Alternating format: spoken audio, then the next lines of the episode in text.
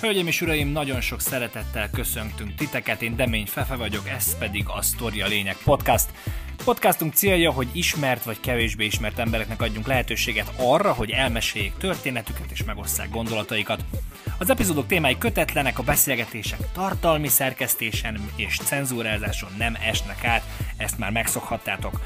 Ha valaki szeretné szponzorálni ezt a podcastot, azt nagyon sok szeretettel, tárt karokkal várjuk, legyen szó eszköz, tárgy vagy pénzszponzorációról, minden segítség arra fog menni, hogy nektek minőségi tartalmat gyártsunk. Külön köszönet a Filmbarát stúdiónak, tudásukkal, eszközeikkel támogatják munkánkat, tulajdonképpen a kezdetek óta. Nagyon szépen köszi, srácok! Itt szeretném kiemelni, hogy tudtok minket hallgatni nyolc különböző platformon, Spotify, Apple Podcast, Google Podcast és minden más. Nézzétek, hallgassátok, értékeljétek a podcastot, ha tetszik, az nagyon sokat segít nekünk, ezt egyébként Apple Podcaston tudjátok a legjobban megtenni. Nyomjatok egy ötös csillagot, írjatok valami szöveget, nagyon sokat segít nekünk, innen is nagyon szépen köszönöm. Továbbá, kövessetek minket Instagramon és Facebookon, rendszeresen posztolunk minden epizódból kivágott érdekes részeket, ott osztjuk ezeket meg veletek, megtaláltok minket, mint tulajdonképpen a podcast neve, a Sztori A Lényeg. Facebookon a Sztori az I betű, illetve Instagramon egyben ékezet nélkül a Sztori A Lényeg, és megint a Sztori az I betű, mint a podcast neve. Na de! Ebben az epizódban Horváth Réka volt a vendégem. Réka az én szememben az az ember, aki mindenben is benne van. Ő tanár, marketingvezető, tanácsadó, mentálhigiéniás szakember, és hát a föld megmentő csapat zászlós tagja. Beszélgettünk rengeteg mindenről, marketingről, luffatök szivacs készítésről, mentálhigiéniáról, újrahasznosításról, társadalmi formák, normák, formák fontosságáról és változásáról, fiatalok kapu nyitási pánikáról és önbecsülés hiányáról is. Hát fogadjátok nagyon sok szeretettel ezt az epizódot. Egy minőségi setupot szeretném. Na de hát azért vártam, hogy már mire rakjátok fel Kickstarterre vagy valamire. Mert nem akkora a projekt, tudod, tehát hogy ahhoz képest nagyon kicsi, hogy most Kickstarterre. Figyelj, most én kinéztem, a nagyon fullos felszerelés, a már tényleg mm. nagyon fullos, az ilyen félmillió. Na de félj, de például most mondanék, a trauma kibeszélő sót csinálnátok. Na. Mert a traumák most nagyon jönnek elő, majd ezt elmondom utánam, de majd bele is szövöm. Jó. Jó, mert hogy az a, mert hogy, tehát én már napi szinten adok mentálhigiéniás konzultáció szinten is, ismerősöknek nyilván, mert az embereknek nincs helyük, terük kibeszélni magukat. Mm. És hogy ez egy nagyon fontos kezdeményezés lett, de majd akkor ezt elmondom neked. De nyugodtan elmehet is, tehát hogy nyugodtan is mondod. Most megint kezdjük? Hát a, el kell, el kell. Tehát, hogy azt akartam egyébként mondani, hogy nagyon fullos a setup, az ilyen fél millió, azt mondom, de igazából most, amit így kinéztünk, kinéztem, az szerintem egy ilyen száz-százhúszezer forintból már normális mikrofon, fülhallgató, rendes kártyakor jobb a hang, minőségibb a hang, nincsen hibázási lehetőség olyan, hogy nem ötszáz millió kábel mindenhol, hanem tényleg csak a, egy megoldás. Na de mindegy, de ez a következő évtől már, már teli találat. Úgyhogy örülök, hogy itt vagy nagyon. Azt meséltem, amikor még nem működött a hang, és most bekapcsoltuk, hogy, hogy számomra tényleg olyan vagy, hogy így nagyon tisztán látlak, tehát hogy így látom, hogy így hol állsz, és akkor egyszer csak így felbukkansz így máshol, tehát hogy így hirtelen még ott is vagy, meg itt is vagy, meg ezt is csinálom, meg azt is csinálom, mentálhigiénia, meg mentsük meg a földet, meg most, most hogy megjöttem hozzád, azt mondod, hogy tököt akarsz termeszteni azért, mert abból lehet csinálni újrahasznosítható mosogatószivacsok, tehát hogy, hogy ki vagy te? Hát ez egy jó kérdés, hogy ki vagyok én. Hát alapvetően a, nincs, nincs is jelentősége, hogy ki vagyok ebből a szempontból. ötvenegy éves nő vagyok, öt gyereket neveltem fel, Veresegyházon élek, van még két kutya is, így, így szép az élet. És hogy alapvetően abban hiszek, hogy a változás, tehát hogy a, a változás maga az élet, és hogy én is úgy változok, ahogy az élet változik, és nagyon békés együttműködésben vagyunk, abban a tekintetben, hogy mindig az van, ami éppen van. Nyilvánvalóan ezelőtt húsz évvel engem a luffatök termesztése olyan tekintetben, hogy lebomló mosogatószivacsot készítsek belőle itthonra, nem merült volna fel bennem. De ugyanakkor az most már tisztán látszik, hiszen egyre hangosabb az a zaj, hogy a, a környezetvédelemnek milyen nagyon fontos szerepe van, és ugye, amit az ember kicsiben meg tud csinálni, Jelen pillanatban ugye én üzleti pályán töltöttem el huszonhat évet, de most éppen magyar tanítok és napközi, napközis tanár vagyok, de mellett azért csinálok üzleti vállalkozást is, és pont a gyerekekkel nézettem meg az Our Planet-et, tehát az David Attenborough tanúvallomását. Jó, ez a Netflixes cucc, ugye? Ezt nem láttam, az jó? Ez egy fantasztikus film, azért fantasztikus, mert gyakorlatilag egy emberi életen keresztül, Attenborough életén keresztül mutatja be, ahogy ő ezerkilencszázharminchétben megszületett, hatvanhét százaléka volt a, a vad része a Földnek, és most kétezer-húszban ez harminchét százalék. Tehát a biodiverzitás eltűnése avval, hogy ugye az ősedőket kinyírtották, és pálmaolaj, tehát hogy mindenféle ültetett, ültetett ültetvény jött létre, ezáltal a biodiverzitás szorult háttérbe, és nyilván van ez a Covid-járványnak is, annyiban köze van hozzá, hogy ugye a vadaknak nincs hol élniük, tehát egyre közelebb kerülnek az emberhez, és mi elvesszük az állatok életterét, és jelzem a sajátunkat is ezzel együtt, mert ahogy Attenborough befejezte, ez nem a bolygónk megmentéséről szól, ez nem az állatok megmentéséről szól, ez saját magunk megmentéséről szól, hogy ugyanúgy a természet része legyünk, mint korábban voltunk. Mi már nagyon elszakadtunk a természettől valójában.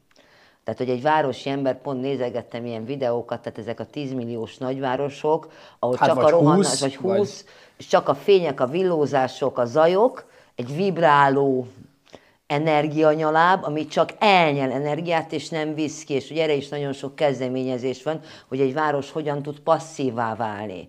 Olyan szempontból, hogy ugyanennyi energiát nyerjen később igen. magából, akár avval ilyen városi kertek, akár a tetőtér, tehát nagyon sok szép kezdeményezés van. Beszélünk? Tehát amikor... Az oxigénről beszélünk, a műanyagmentes világról beszélünk, szennyezésmentes világról beszélünk, körforgásos gazdálkodásról beszélünk, ipari komposztálásról beszélünk, le, és ugye pont a husztot tanítottam a gyerekeknek, és mondtam, hogy látjátok, Kölcsey szavát meg kell fontolni, mert hogy messze jövendővel komolyan vess össze jelenkort, has, alkos, gyarapíts, és a haza fényre derül. És ugye, hogyha ezt hosszú távú stratégiában gondolkodnánk, mert most már tényleg nincs más választás nagyon. Tehát, hogyha csak emberöltőkben gondolkodunk, és csak profitban, ez az út már nem vezet sehová. Tehát, hogy ez nagyon egy, egy ilyen átalakulás van ebből a szempontból. De te hogy látod, hol vezet? Hol vezet? Mi, Én... mi a sehová? Úgy nem, úgy nem vezet sehová, tehát, hogyha tovább folytatjuk ezt a teljesen profit alapú gazdálkodást, amiben ugye a drága ülőbika indián törzsfőnök megmondta, hogy a fehér ember élt a javak előállításához, a szétosztásukhoz nem. És ugye itt a szétosztással van némi probléma, a javak szétosztásával, és az, hogy ugye az egy nagyon nagy vad probléma, hogy így mondjam, senki nem tudja arra a választ, hogy hogy lehet hét milliárd embert etetni, itatni úgy, hogy ez fenntartható maradjon. Mert hogyha mind a hét milliárd ember azon a színvonalon élne, mint te vagy én, akkor itt már egy darab levegő nem lenne. Tehát ez a színvonal nem fenntartható ilyen, ilyen szinten. Tehát, hogy ez egy nagyon érdekes kérdés, én azt gondolom, hogy benne vagyunk egy, egy változásban, amihez mindenkinek a saját magában is változnia kell. Tehát ez a rohanó világban való részvétel, én is csináltam, tehát napi tíz üzleti tárgyalást, tehát hogy részese voltam a projektnek. Ugyanakkor felismertem azt, hogy ez egy, egyrészt egy robotüzemmód, bizonyos értelemben, másrészt ez valóban nem szól semmi másról, csak arról, hogy anyagi felhalmozás bizonyos értelemben, meg sikerek, de ezek a sikerek is gyakorlatilag nem olyanok, amik, amik valójában segítik a bolygót, hogy így mondjam, mert nem de olyan területen dolgoztam. Te azt gondolod, hogy tényleg itt, de nagyon sokat gondolkoztam ezen, hogy itt mi is tulajdonképpen a probléma, meg hogy, meg hogy és mindenki a gazdagokat ézeli. Nagyon érdekes volt a gyerekekkel, ugye tolbamondást írattam, a tolbamondás az arról szólt röviden, hogy a, a, egy híres antropológust megkérdezték, hogy mit tart a civilizáció első jelének. És, mondta, és azt hitték, hogy ilyen agyagcserepekről be, fog beszélni, csiszolt körül, és nem. A doktor Midnek hívták ezt az antropológust, ő azt mondta, hogy egy összefort combcsont volt. Egy összefort emberi combcsont. Azért, mert amikor vadállat vagy, és eltöröd a lábadat, akkor esélyed sincs túlélni, mert jönnek a ragadozók. Ha az azt jelenti, hogy téged meggyógyítottak, összefort a combcsontod, akkor volt valaki, aki elvitt, ápolt, és melletted volt, amíg meggyógyultál. Tudod, mi volt erre a hetedikesek válasza? Hogy akkor már vége van a civilizációnak. Mert ők azt élik meg a mindennapjaikban, hogy nincs segítség. Tehát ők egy olyan életben vannak most benne, és ez egy nagyon érdekes visszajelzések, hogy ez a, pont ma az erényeket tanítottam, ugye roppant rutinosan Paranézis Kölcsey Kálmánhoz, hogy erkölcsi ideális erény, És akkor egyből ugye mondták, hogy, hogy ez már nincs, mert ez már nem erény. Tehát nem erény az önuralom, nem erény a szeretet, mert az érvényesül, ugye aki ennek ellenáll. Tehát ők ezt a világot látják, és mondtam, hogy viszont ugye látjátok, hogy ebben boldogtalanok vagyunk mindannyian. Mert ahogy drága Douglas Adams fogalmazott a kedvenc könyvemben, ugye a galaxis utistopos kalauzban, hogy az emberek ugye keresték, hogy az volt egy bolygó, kék-zöld bolygó, ahol az emberek, a lakók nagy része boldogtalan volt. Mindannyian azt hitték, hogy a boldogtalanságuk zöldhasú bankójegyekhez kötődik. Pedig a zöldhasú bankójegyek nem voltak boldogtalanok. Tehát, hogy itt, és pont ez nagyon érdekes, mentálhigiénián volt egy ilyen, hogy a második világháború után en es zé ká-ban volt egy kutatás, ugye megérkezett a gazdasági fellendülés, és azt hitték, hogy akkor az emberiség boldog lesz. Hihetetlen depresszió indult el. Az emberek nem tudtak mit kezdeni a szabadsággal. Nem tudtak mit kezdeni a szabadsággal, mert egyrészt, másrészt meg az, hogy ez egy belső szabadság, tehát hogy a, az ember boldogsága nyilvánvalóan, tehát hogyha most Steiner-féle hármas tagozódásra gondolunk, a szükségletek szintjén meg kell szerezni, amire szükséged van.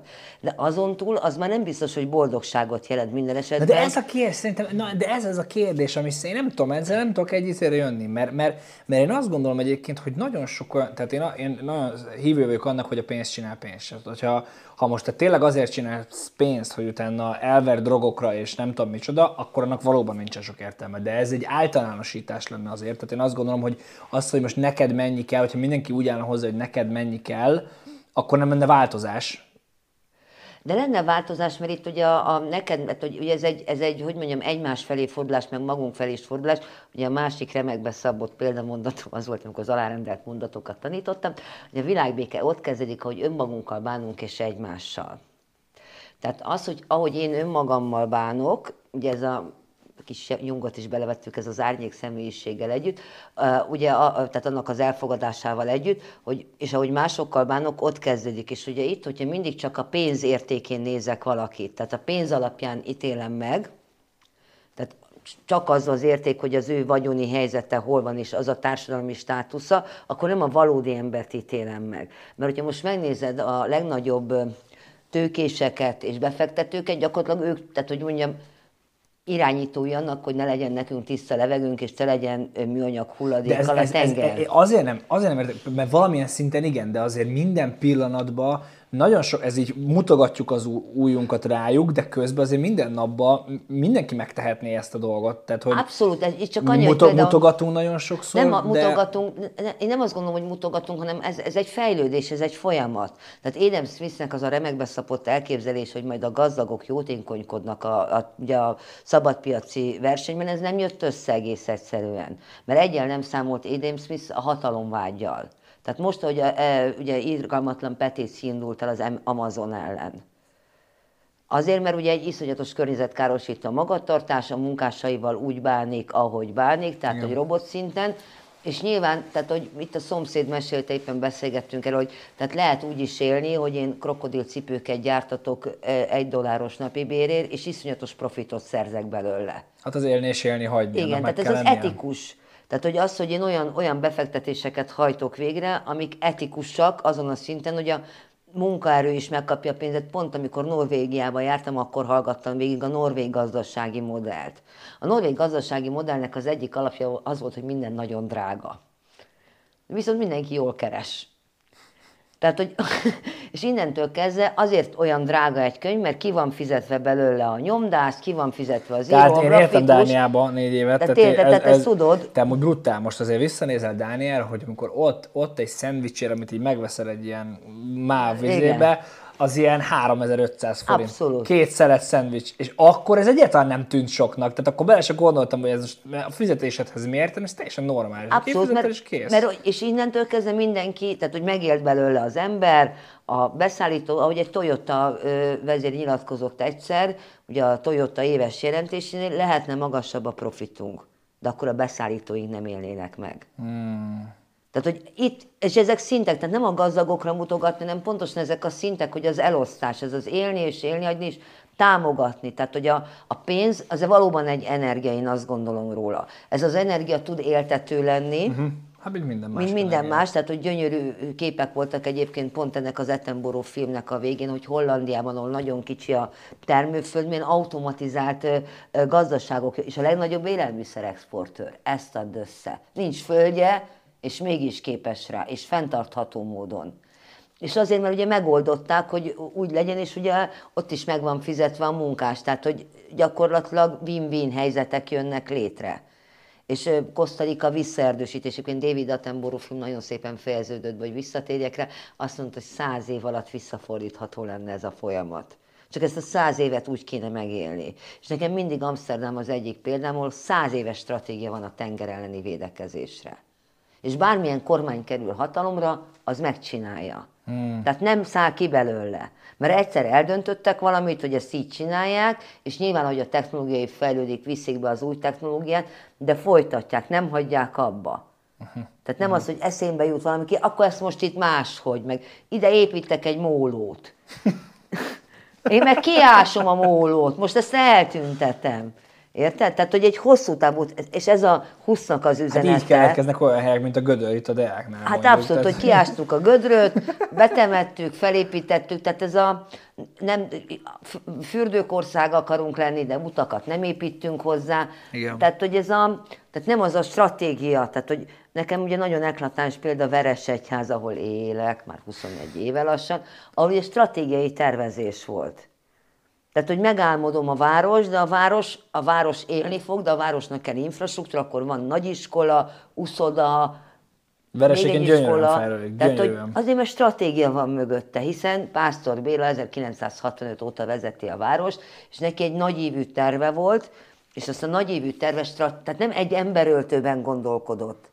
És ő ezt egyébként az... kommunikálta nyíltan, hogy ő nem egy... Igen, ő, nem... ő ezt mondta, hogy neki van egy ilyen víziója, ez közel van Budapesthez, ebből lehet csinálni egy gyöngyszemet. El kell hívni a podcastba ezt a Bélát. Hát nagyon el kéne hívni, mert ugye egy fantasztikus tudású ember, hát pont vele voltam egyébként, ugye Bogdán László temetésére lementünk még nyáron, ugye ez egy nagyon nagy csapás volt nekem is, meg sokaknak is, én mert én hozzá akartam lemenni most ősszel gyakorlatra, hogy tanuljam tőle ezt a közösségi földművelést, meg hogy tudott ő közösséget építeni ott, hiszen én mentálhigiénia közösség és kapcsolatépítő szakra járok a Szegedi Tudományegyetemre, úgyhogy most már... És ez most már, most már nem már most kezdted a, nem a tanulást? Nem most kezdtem, már nem most kezdtem, már másodéves vagyok, két éves a képzés. Hát de mennyi minden, rengeteg mást is tanultál, nem? Hát igen, mert hogy ugye a, én magyar történelem szakot végeztem, és kilencvenhatban léptem be az üzleti világba, és akkor ugye az első feladataim közé tartott egy üzleti terv megírása, ami azért volt kicsit kihívás, mert én még életemben nem láttam addig üzleti tervet, de cserébe nem is tanították. De hogy ki? Mert hogy bölcsészkaron nem ez a szokás, hogy üzleti tervet tanítsanak. És akkor hogy kerültél oda, hogy meg kell írni? Hát úgy kerültem oda, hogy én gyakorlatilag én akkor kilencvenhárom kilencvennégyben egy tanévet tanítottam, mert ugye tanárdiplomám volt, nem magyar történelmet, hanem németet, akkor még beszéltem valamennyire németül, és ugye nagyon roppant rutinosan kiszámoltam egy Excel táblában, hogy pont száz év alatt lenne egy millió forint lakásszívú megtakarításom. És százhuszonnégy évesen állhatnék egy millió forinttal boldogan, békésen a kezemben, és úgy nem tudtam... vonzó jövőképnek, hiszen már volt egy lányom, tehát hogy azt gondoltam, hogy azért a saját otthon megteremtése az ne, ne legyen csak álom. És ezért ugye semmilyen üzleti tapasztalat ne, nem rendelkeztem, ö, szüleim is tanárok, tehát hogy ilyen iránymutatás nem nagyon volt, hogy minta, hogy merre lehetne menni, úgyhogy jelentkeztem hirdetésszervezőnek, amiről nem tudtam mit jelent, de gondoltam, hogy nem mondja valaki. Jelentkezt, két helyre jelentkeztem, egy építési, építőipari céghez titkárnőnek, oda nem vettek fel, mert túlképzett voltam, ugye, mert diplomám van, és hogy hát úgy nem, nem, nem illeszkedtem volna bele a rendbe, de hirdetésszervezőnek fölvettek, és akkor én megértettem ezt a folyamatot. Kiderült az, hogy a, a kommunikáció, az, hogy én nyelvészet, szociológia, tehát, hogy én tudok adatot elemezni, annak mekkora értéke van. Hiszen akkor még nem volt marketingképzés Magyarországon, és, és ugye a marketingnek azért a piackutatáshoz, ahhoz, hogy stratégiákat állíts föl, terveket, adatokon alapú elemzéseket készíts, azért van egy ilyen ága is, És én elkezdtem ugye ezt a hirdetésszerzést, telefonos hirdetésszerző voltam, rendkívül motivált. Mm.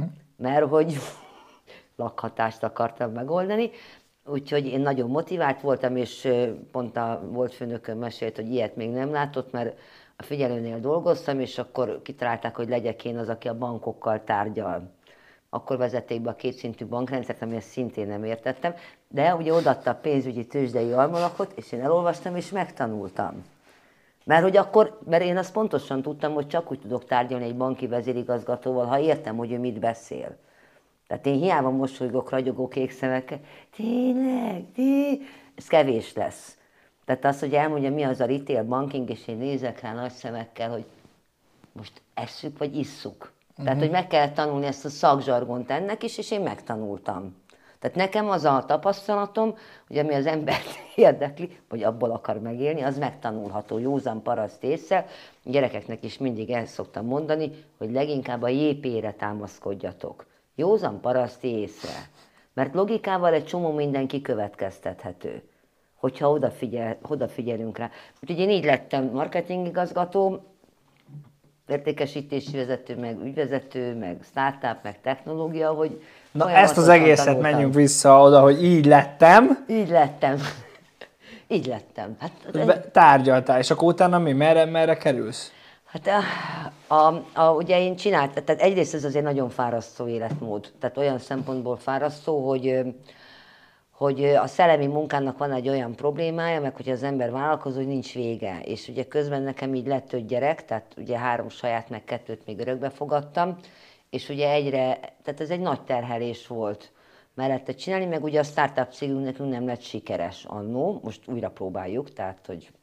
Mit csinált a startup cég? Ez egy adatvizualizációs cég volt, egy, egy, gyakorlatilag egy online médiának egy nagyon jó analitikai eszközt tudott volna mutatni, és ugye rengeteget tárgyaltam külföldön is, Magyarországon is, de nem, nem sikerült. Szó, ez egy szoftver? Ez egy szoftver, igen.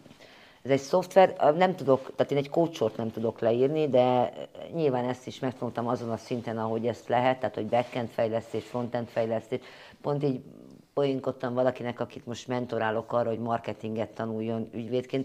De nekem, amikor én beültem dolgozni egy online újságba először, meeting, és akkor mondták, hogy hát az Ajax, hát mondom, én reggel Ajax-szal mostam fel a konyhámat, de gondolom nem erről beszélünk. De. És mondták, hogy nem, az egy programnyelv, ami nem generál oldalletöltést. Hát mondom, hajrá.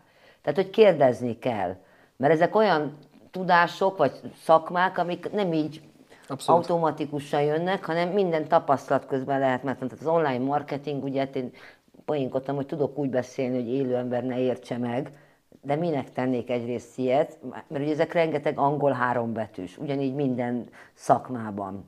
És hogy az ember nem megy utána, hogy mi a hosszabbítás, mert roppant egyszerű dolgok alapvetően, teljesen áttekinthető. Csak meg kell nézni, hogy mi mit jelent, utána kell menni, és ugye ez egy... Úgyhogy ezt megcsinálod, akkor ugye aztán átlátod a dolgot. És hogy ez merre vihet el is. Hát most úgy vagyok ebben a szent luffatök termesztésemben is, remélem hamarosan érkezik a maga barátnőmtől, hogy... Tehát ez így már rendes projekt? Tehát ez nem csak elképzelés, ez tej, kajak, nem, hát én, luffatök? Én, hát megnézem, mert hogy érdekel az, hát én rengeteg mosogatószivacsot használok. Egyrészt nagy háztartást vezettem idáig, hiszen azért mégiscsak négy kamasz lakott itt. Most már ugye fogy, fogyóban, tehát elköltözőben, de hát nyilván fognak, jönnek hozzám, meg hát a mosogatószivacs, tehát nekem, mint nőnek, az így a kezembe illő darab, és hogy mindig szere- és ugye kidobom őket, mert mit csinálnék velük, és nem is szelektíven, mert ugye hát nem tiszták, na, hát azért lássuk bőszintén. Hmm. És gondoltam már erre a luffára, tehát hogy egyszer olvastam róla, hogy ez milyen praktikus lehet, hogy akkor az embernek, tehát ugye a mentálhigiéniában ugye az a lényeg, hogy ez a lelki, szellemi, testi egészség, és ugye volt egy ilyen mondat is, hogy én maximálisan egyet tudok érteni, hogy a lelki egészségemhez hozzájárul már az is, hogy a környezetvédelemhez milyen a viszonyom. Hmm. Tehát hogyha én tudok tenni valami kicsit, nyilván nem váltom meg a világot a luffa, luffatök szivacsom van, de hogy nekem akkor is egy jó érzést okoz, hogy legalább ennyit megtettem, azon kívül, hogy szelektíven gyűjtöm a hulladékot, azon kívül, hogy inkább tömegközlekedek, mint autózok. Tehát, hogy komposztálom. Figyelsz De abszolút. Tényleg? Abszolút. Mondjuk, hát inkább, inkább tömegközlekedsz, mint autózol? Igen. Tehát én már nem nagyon megyek be Budapestre autóval. És ez csak azért, mert a, megvédjük a világot? Vagy egyrészt, praktikai? Másrészt, másrészt van egy olyan praktikus oka, hogy, hogy ugye a dugók, tehát hogy azt én nem, nem annyira kezelem, és volt egy olyan, amikor dolgoztam egy rádióban, mindegy is, és adtak nagy céges autót, de ilyen Skoda Super B, tehát hogy három tonnal rohangált mögöttem. És attól halálideges voltam. Tehát, hogy úgy vezettem föl, hogy mögöttem egy úszáj. Én. Tehát az én hetven kilómhoz. Tehát nem hiszem, hogy három tonnát meg kéne mozgatni. Aha. Érted? És az, az egy nagyon... És akkor az volt, hogy azért kell nekem ilyen autó, mert hogy akkor én majd tudok ö, reprezentálni. Nem, nem, nem se tudok park, nem tudok parkolni vele a városban. Tehát fölszállok a metróra, és ott vagyok. Reprezentálom azt, hogy nem tudok parkolni. Nem tudok. Egy ekkora kicseszett járművel a belvárosban, hát parkoljon az, akinek, aki tud. Igen. Én nem kísérleteztem vele. Tehát, hogy ilyen, ilyen ellenállások vannak bennem, hogy... Megkaptad az autót, leraktad itt az utcába, azt mentél tovább metróval. Ott hagytam a garázsba, és mentem metróval tárgyalni. Ja. Hát ne tréfálkozunk már egymást, hogy arra kényszerítenek engem, hogy egy három tonnát cipelve magammal, hét méter hosszú autóval parkoljak be. Nekem ez nem. És akkor mész, egy, mész ebbe az üzleti világba, mert aztán mi összetalálkoztunk a tévébe. Persze, meg, igen, meg... ott is voltam értékesítésvezető, meg marketingvezető a tévében, tehát ugye a, a Danubius, tehát ott voltam marketingigazgató, és utána léptem át egyszer az em té vében marketingvezetőnek, és még egyszer voltam ott, mint értékesítési vezető. Tehát ebből a marketing világba nyomulsz, tehát akkor belépsz, belépsz így ilyen, ilyen, ilyen szervezőként, elindítod, tanár, tanár után rögtön elindítod a karrieredet, a marketing karrieredet. Hát, azért először értékesítési, igen, igen, marketing igen. karrieredet, és akkor ez megy húsz évig, tehát akkor feljebb, feljebb, feljebb, feljebb. Hát megy, megy, megy, megy, megy, de nem, már a végén, ugye, amikor már letettem az ügyvezetést, akkor én már tanácsadó akartam csak lenni, tehát addigra már... felismertem, hogy én elfáradtam. Uh-huh. Tehát, hogy elfáradtam, mert azért ténylegesen ott volt az öt gyerek, akit ugye napi szinten kellett menedzselni, hát amikor még ugye volt némi ráhatásom rájuk, ez aztán elmúlt. Yeah. De hogy azért ott az operatív szint sport, mert voltam sportegyesületi elnök pont emiatt, tehát hogy nagyon sokfélét csináltam, de hogy... És akkor utána ezt így egy kicsit úgy gondoltam, hogy most már jobb lenne irányba állni. Tehát valami fókuszt tenni e mögé. És most én alapvetően azért mentem visszatanítani, mert a karantén alatt elvesztettem a munkáimat. Tehát egyrészt volt egy nagyon nagy kimerültség is bennem. Más, ugye négy gyerekkel csináltam végig a karantént egyedül, és ugye öt felnőtt főre főzni, takarítani. Tehát hogy azért az, az egy erőltetett menet volt, sokak másoknak is. Nekem annyi volt a könnyítés, hogy nem kicsik a gyerekek már. Tehát hogy azért önállóan tudtak tanulni, kivéve a legkisebbet, de ott bejelentettem, hogy esély sincs arra, hogy én hat órát tanuljak vele. Tehát hogy ott mm. ezt így felejtsük el. De ezt tudomásul is vették. És, és akkor, akkor az volt, hogy akkor azért megyek visszatanítani. Hát ez egy véletlen volt, mert hogy... Mert hogy ugye az a karantén alatt se szűnik meg. Bármi ugye, történik, bármi történik annak tan- a tanárnak lennie kell, és hogy akkor ez nekem egy ilyen békés, biztonsági, biztonsági meg hogy egy alapvetően ugye egy az ember, hogy tanít, én rájött, hogy én szeretek tanítani. Uh-huh, uh-huh. Tehát én tanítottam egyetem alatt, én heti húsz magánórát tartottam. Magyarból? Akkor, nem, én minden tárgyat tanítottam, orvosi latit is. Egy leckével előrébb járt. De ez már a marketing után volt, nem? nem a értékesítés, a marketing, marketing, marketing után. Előtt, előtt volt még. Aha. Még az egyetem alatt, tehát én úgy jártam három szakra, hogy heti hatvan órám volt hivatalosan, hát nyilván nem jártam be mindegyikre, és heti húsz magánórát tartottam. És ugye egy családhoz kerültem be, és akkor ott minden tárgyat, tehát orvosi, latin, orosz, német, fizika, matek, magyar. Volt olyan tárgy, amit megtanultál azért, hogy taníthassad? Például az orvosi latint, hát nem tudtam, hát fogalmam. És akkor megkeresett valaki, hogy nem akarsz tanítani orvosi latint? Hát mert ugye egészségügyben járt a srác, és akkor megkaptam a tankönyvet, és akkor én mindig egy leckével előrébb jártam, mint ő. Tehát Jújönenum, de éhibél, duodenum, patkóbél. Hát akkor ugye, mert azt fel kellett, tehát a szavakat kellett, meg az anatómiát, tehát hogy akkor azt kellett tanítani, akkor én azt tanítottam. Tehát, nem hogy... semmi. Hát de jó, de ez, ez ugye pénzkereset volt, mert akkor ez így nekem nagyon stabil volt, hogy, hogyha én bármilyet, bármit tudok tanítani, mert ugye tehát, hogy van egy szint, tehát ugye pont így az iskolában beszéltem, hogy ezen a szinten, általános iskolai szinten és még kicsi, középiskolás szinten már nem annyira. Ott az ember minden tantárgyat tud még tanítani. Nyilván, amikor középiskolában egy matematikánál bejönnek a komolyabb tételek, akkor azért ott már nehezebb, de azért egy színusz, koszinusszal nem adnak el engem még most mm. sem, de hogy nyilván ahhoz át kell nézni egy függvénytáblázatot előtte, tehát tudnék matekot is tanítani, de nem szeretnék. Uh-huh, Tehát, uh-huh. hogy ez így teljes békesség, de hogy így akkor az volt, most meg ilyen nagyon érdekes kihívás, hát pont így ma beszéltem egy tanárnővel, hogy így az én szemléletem azért más a tanítással, mert hogy sem tudás, sem tapasztalat nem zavar meg.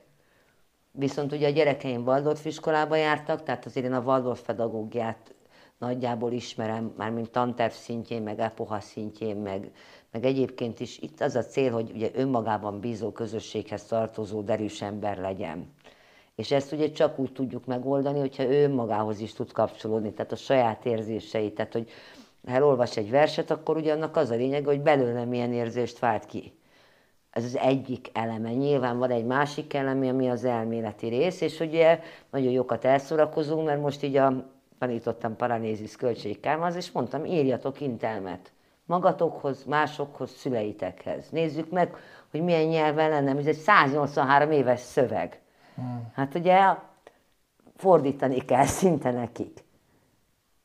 És hogy akkor, de úgy mondtam nekik, hogy a Kölcsey most élne, nem így fogalmazna ő sem. Uh-huh, uh-huh. De ő nem most élt, hanem akkor élt, és akkor most nézzük meg, ennek ugyanolyan relevanciája van most is.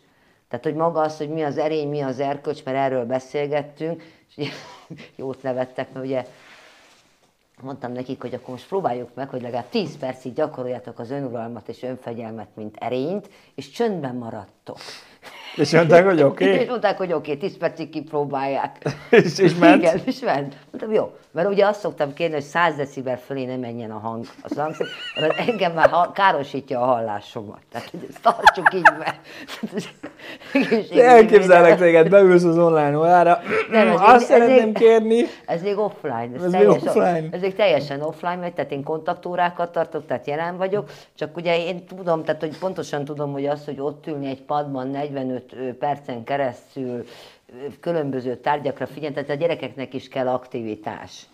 Tehát szoktunk csinálni, tanítottam nekik győzelmi kommunikációt. Na, az micsoda? A győzelmi kommunikáció, ez egy nagyon érdekes, a TED, egy TED videó volt, egy pszichológus asszony csinálta meg, az volt a lényeg, hogy őt egy nagyon súlyos baleset érte.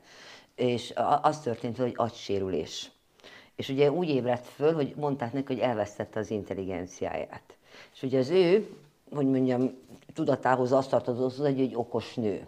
És ugye azt vesztette el. De ez létezett? Ez tényleg elvesztett? Tényleg elvesztette? Tényleg elvesztette, ez egy valós történet. De hogy lehet elveszteni az intelligenciát? Az, hogy egy agysérüléssel lett egy baleset kapcsán. Tehát egy autóbaleset érte, és már egy klinikán ébredt föl. De az intelligenciát úgy veszti el, mint logikát? Mint logikát, tehát mint... hogy az agyi központok sérültek, és hogy nem fognak helyreállni a kapcsolatok. De el, tehát a logikáját veszti el, vagy mondjuk a megtanult... és már ismert a, a logikáját, tehát azt a, a, a kapcsolatokat, tehát hogy azokat a kapcsolatokat, ami ez az irgalmatlan mennyiségű uh-huh, kapcsolatunk uh-huh. van, nyilván, ha fejlesztjük, az, az, az erősebb, tehát azt a felfogó képességét, amivel ő addig érvényesülni uh, tudott. Értem.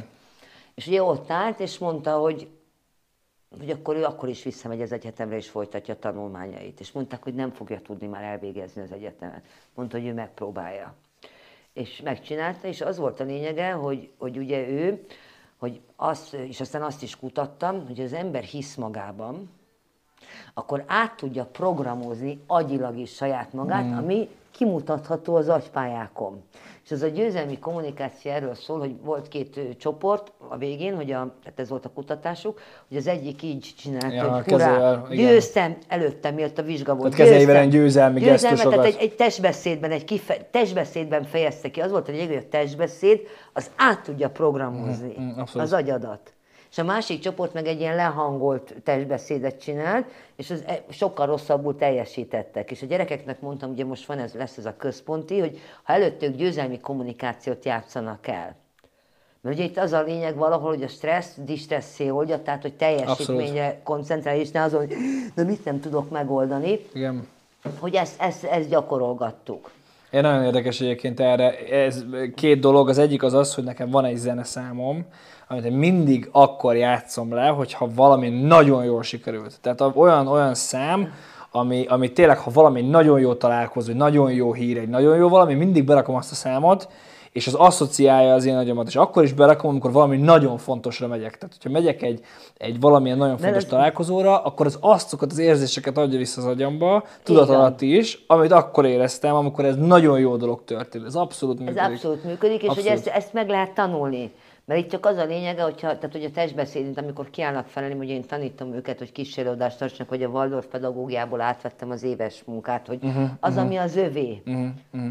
Tehát nem biztos, hogy Kölcsey húsz az övé. Most mondtam Persze, egy példát. Abszolút. Hát főleg az, most már abszolút nem az övé. És az, hogy egy elektromos autót hogy kell összerakni, az meg lehet, hogy az övé. Igen, igen. És akkor ugye avval tudjon írni, és hogy ez a lényeg, hogy az, az, ami a sajátja, tehát hogy a saját érzésére tudjon reflektálni, és a saját, tehát hogy azt érezze meg, hogy mi az ő ereje. Mert mindenkinek van ereje az élethez, csak nem biztos, hogy mindenki felismeri. És ugye ezek a feladatok pont abban segítenek, hogy ugye itt, hogyha a maszlovi piramisra megyünk vissza majd, vagy eljutunk oda, ez az Jó, ez a maszlovi piramis? A maszlovi... Hierarchy of needs. Én ezt úgy tanultam ja, egyetemen. De, na, akkor ti máshogy tanultátok, ugyanaz. Ugyanaz. És csak most volt egy ilyen álomfeladat nekem mentálhigiénián. Uh-huh, uh-huh. Hát meg is mondtam ott Hanennek, hogy álmaim feladatát kaptam meg, amiről ébren álmodok. De ez tényleg volt, vagy igen, vagy... tényleg, mert az volt na. a feladat, hogy egy, nincsen, nincsen semmilyen, tehát hogy minden forrás megvan, nincsen az, hogy probléma pénz, nincs az probléma, hogy mi a jogi szabályozás. Álmodjunk szabadon, hogy létrehozunk egy mentálhigiéniai központot, és az hogy működne.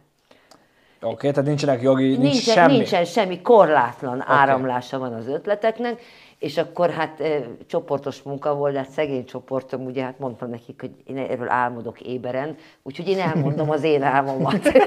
és, aztán... és ti írjátok le, ezzel megyünk a vizsgára. Nem, ez egy, csak egy gyakorlati feladat volt, de mondom, hogy, de, hogy nem kell kötelezően ez, ha nem tetszik nektek, csak én elmondom, mert én erről szoktam gondolkodni, hogy ez mégiscsak hogy lehetne, főleg itt a, a járvány idején, ami nekem nagyon megmutatta, hogy mennyire törékenyek vagyunk valójában. Mm, és az egyik töréke, sebezhetőek vagyunk, törékenyek vagyunk, és az egyik törékenységünk és sebezhetőségünk pont a kapcsolódásokban áll. Az önmagunkkal való kapcsolódásban, meg másokhoz. Hát meg ez így is el volt már veszve, tehát az, hogy leülünk a vonaton és beszélgetünk valakivel, ez már rég, rég nincsen, nincsen mert mindenki a és most ez az online, ez meg abszolút megkötőzi ezt. És hogy ez, ez hogyan lehetne, és akkor az volt a lényege, hogy ugye a, a ugye a nígyszek, tehát a szükség, és a másik, ugye, amit tanítok a gyerekeknek, ez a zsiráfnyelv és sakálnyelv, tehát ez az, a, ez az erőszakmentes kommunikáció, aminek ugye az a lényeg, hogy szükségleteken keresztül kapcsolódunk. Csak azért rakom ide, hogy a két mikrofon ne, ne zavarja egymást. Tehát szükségleteken keresztül kapcsolódunk össze, és ugye a maszlovi piramis is először szükségletek.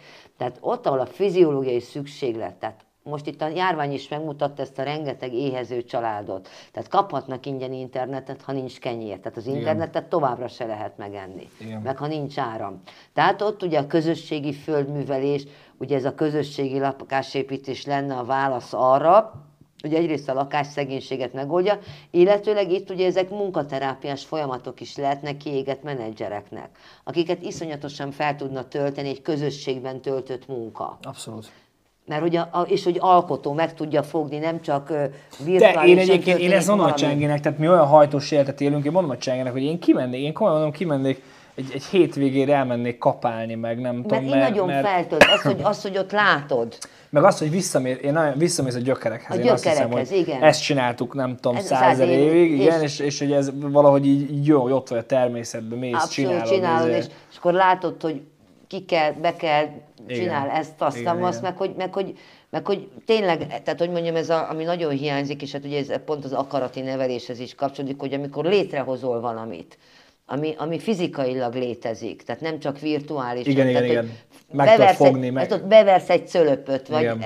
kiásul egy gödröt, és beraksz egy paladicsompalántát, tehát hogy, hogy ez egy folyamat, és ugye itt ebben együtt ugye közösségek jönnének létre természetesen, szeretet vala hozzátartozás, ugye megjelenne az elismerés, hiszen a közösség ezt meg tudja adni, és ugye ezek a hiányalapú szükségletek, és akkor a, a kognitív szükségletek ugye itt lennének a A, az önképzőkörök, a képzések, ugye az esztétikai szükségletekben a művészetterápia, és ugye az önmegvalósítás, ugye már ez növekedés alapú, és az a lényege, hogy ez egy olyan hármas tagozódású rendszerben épülne fel, hogy nem egy ilyen központi irányítás alatt, hogy na most már mindenki szőni fog. Igen, igen.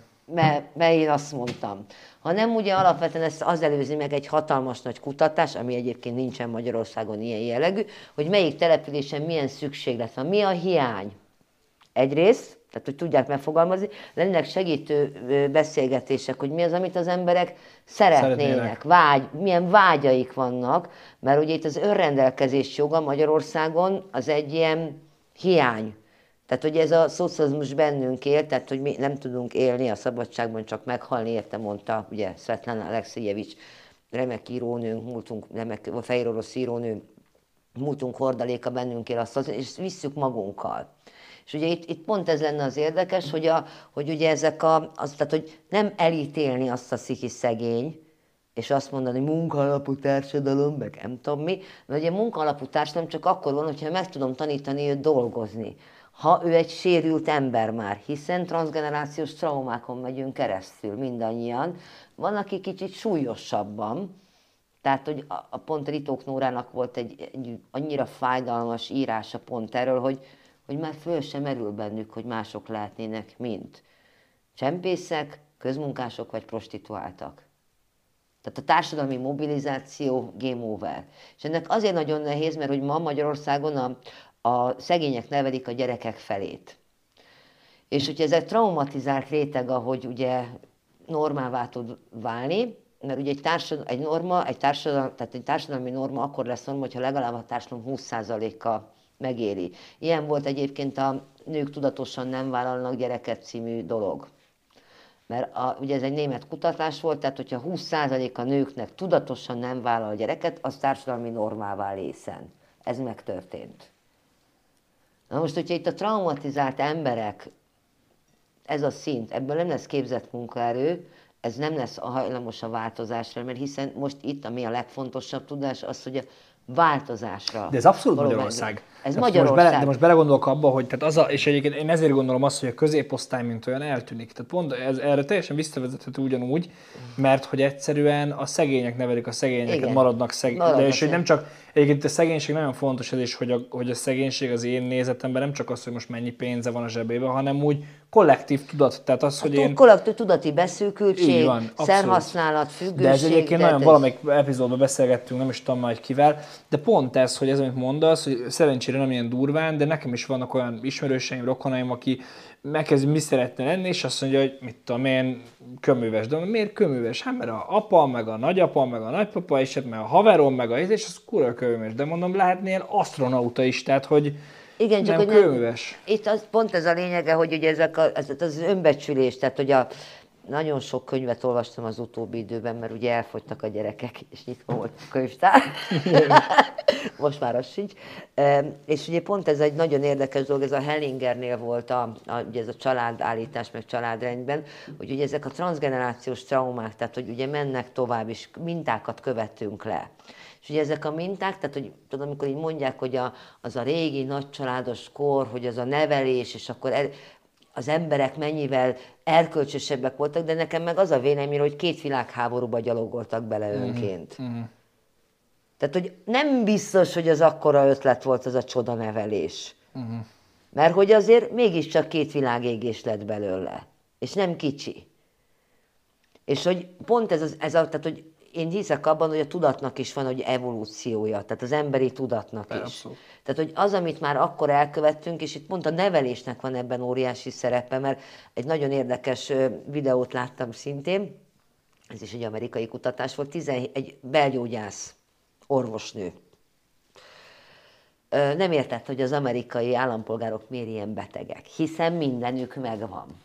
Tehát, hogy most a középosztályról beszélek, és tizenhétezer-ötszáz mintás, mintán kutatták ki, és hogy az volt a lényege, hogy azt nézze meg, hogy a kedvezőtlen gyermekkori előzmények, azaz a nevelésben történt-e olyan, hogy megszégyenítés, verés, bántalmazás, szexuális bántalmazás, tehát az abúzus, tíz pontos a skála. A, ebben a kutatásban harminchat százalék volt az, aki nulla pontos volt csak. Az összes többinek volt. És a négy plusz pontosoknál, tehát ki lehetett mutatni, hogy minél magasabb a pontszámod, milyen betegségeket okoz ez. E, fizikai betegséget? Fizikai betegséget. Tehát ő csak a fizikummal dolgozott. Tehát és mondjuk nyilván... húsz-harminc évvel utána? húsz-harminc évvel utána bélbetegségek, tüdőbetegség, bálnamisémi. Tehát, hogy ha megnézed a magyar lakosság egészségarányát, ahol a pofon még mindig azt mondják, hogy hát persze. És csak később jön ki az, hogy ez mekkora, mekkora betegségeket is okoz, most azon túl, hogy mentálisan milyen sérülést okoz. Tehát ahogy ugye mondják, hogy minden függés mögött ott van a gyerekkori trauma. Igen. És akkor egy ilyen magyar társadalom, ami egy elítélő, mert ugye a gyerekeknek is ezt tanítottam, hogy a, az erény, önuralom, önfegyelem, ugye annak az elismerés, hogy saját agresszióddal is tudjál bánni. Hiszen alapvetően van bennünk agresszió, ez a túlélésünkhöz tartott evolúciós sztori. Itt most az a feladat, hogy az agressziót tud kezelni, nem menj neki a másiknak, de magadnak se. Mert ugye a drog, az alkohol, az mind-mind regresszív folyamat. Hmm. Amikor magad ellen fordulsz, mert menekülni akarsz magadból. Azt gondolod, hogy minden drog ez egyébként? Hát nézd, én rengeteget olvastam most drogról, nem mint a drogoztam volna, csak kíváncsi voltam rá, hogy a, a drog, mert ugye ez a nagyon sok összefüggés van a A, a droggal, tehát amikor menekül magából valaki, és hogy hová menekülhet. Mert ugye itt a gyerekkori traumáknál ugye az a mondás, hogy amikor egy gyermeket bántalmazzák, akkor ugye hazamegy. Na most a trauma otthon történik, akkor hová nem tud menni? menni? Önmagába. És ugye ennek kapcsán ezek a gyerekkori traumákat ugye pszichológusok nagyobb sérülésnek tekintik, mint a, mint a holokausztot, a koncentrációs táborokat, mert ott ugye szabadon gyűlölheted a fogvatartóidat. De ugye itt a gyerekkori bántalmazásnál kialakul egy skizofrén állapot, hiszen a szüleid, akiknek gondoskodniuk kellene rólad, akik téged elhanyagolnak, ezért neked bűntudatod lesz békésen, ami aztán az egész életedet végig kíséri, hogyha csak nem ismersz fel rá, és nem mész neki. És a másik az, hogy ugye a mi kultúránk, illetve hát ez az egész mondjam, nyugati kultúra, ez arról szól, hogy ugye ez a boldogság megélés, és hogy menekülünk a fájdalmak elől, és semmi negativizmus, és ah, nincs is fájdalom, pedig van. Tehát a fájdalom az élet része. És ugye erre van az a gyönyörű, szép szöveg Pilinszky Jánostól, amikor ugye Popper Péterrel beszélgetett, és mondta Popper Péternek, te Péter, én úgy utálom a pszichvel kezdődő foglalkozásúakat. És kérdezte Popper Péter, de miért? Mert ti azt mondjátok, hogy az embereknek problémáik vannak, és ti tudtok adni megoldást, ők nem, ti tudtok adni megoldást, ők nem tudják megoldani. Ezért nincs rendben a házasságuk, a munkájuk, a családjuk. Én meg azt mondom, hogy az ember életben vannak tragédiák, és írgalom kell hozzá. Tehát a fájdalmat ugyanúgy el kell fogadni, hogy Hellinger fogalmazott szintén csodálatosan, a világban van iszonyatos. A nagyság ereje abban áll, hogy elfogadod az iszonyatost. Hm. És hogy abban leszel teljes, vagy ahogy Jung fogalmaz, hogy az, aki megbékél a saját árnyék személyiségével, és elfogadja azt, hogy benne is van árnyék, és pusztító, és agresszív, és düh, az sokkal többet tett a világbékéért, mint bárki más.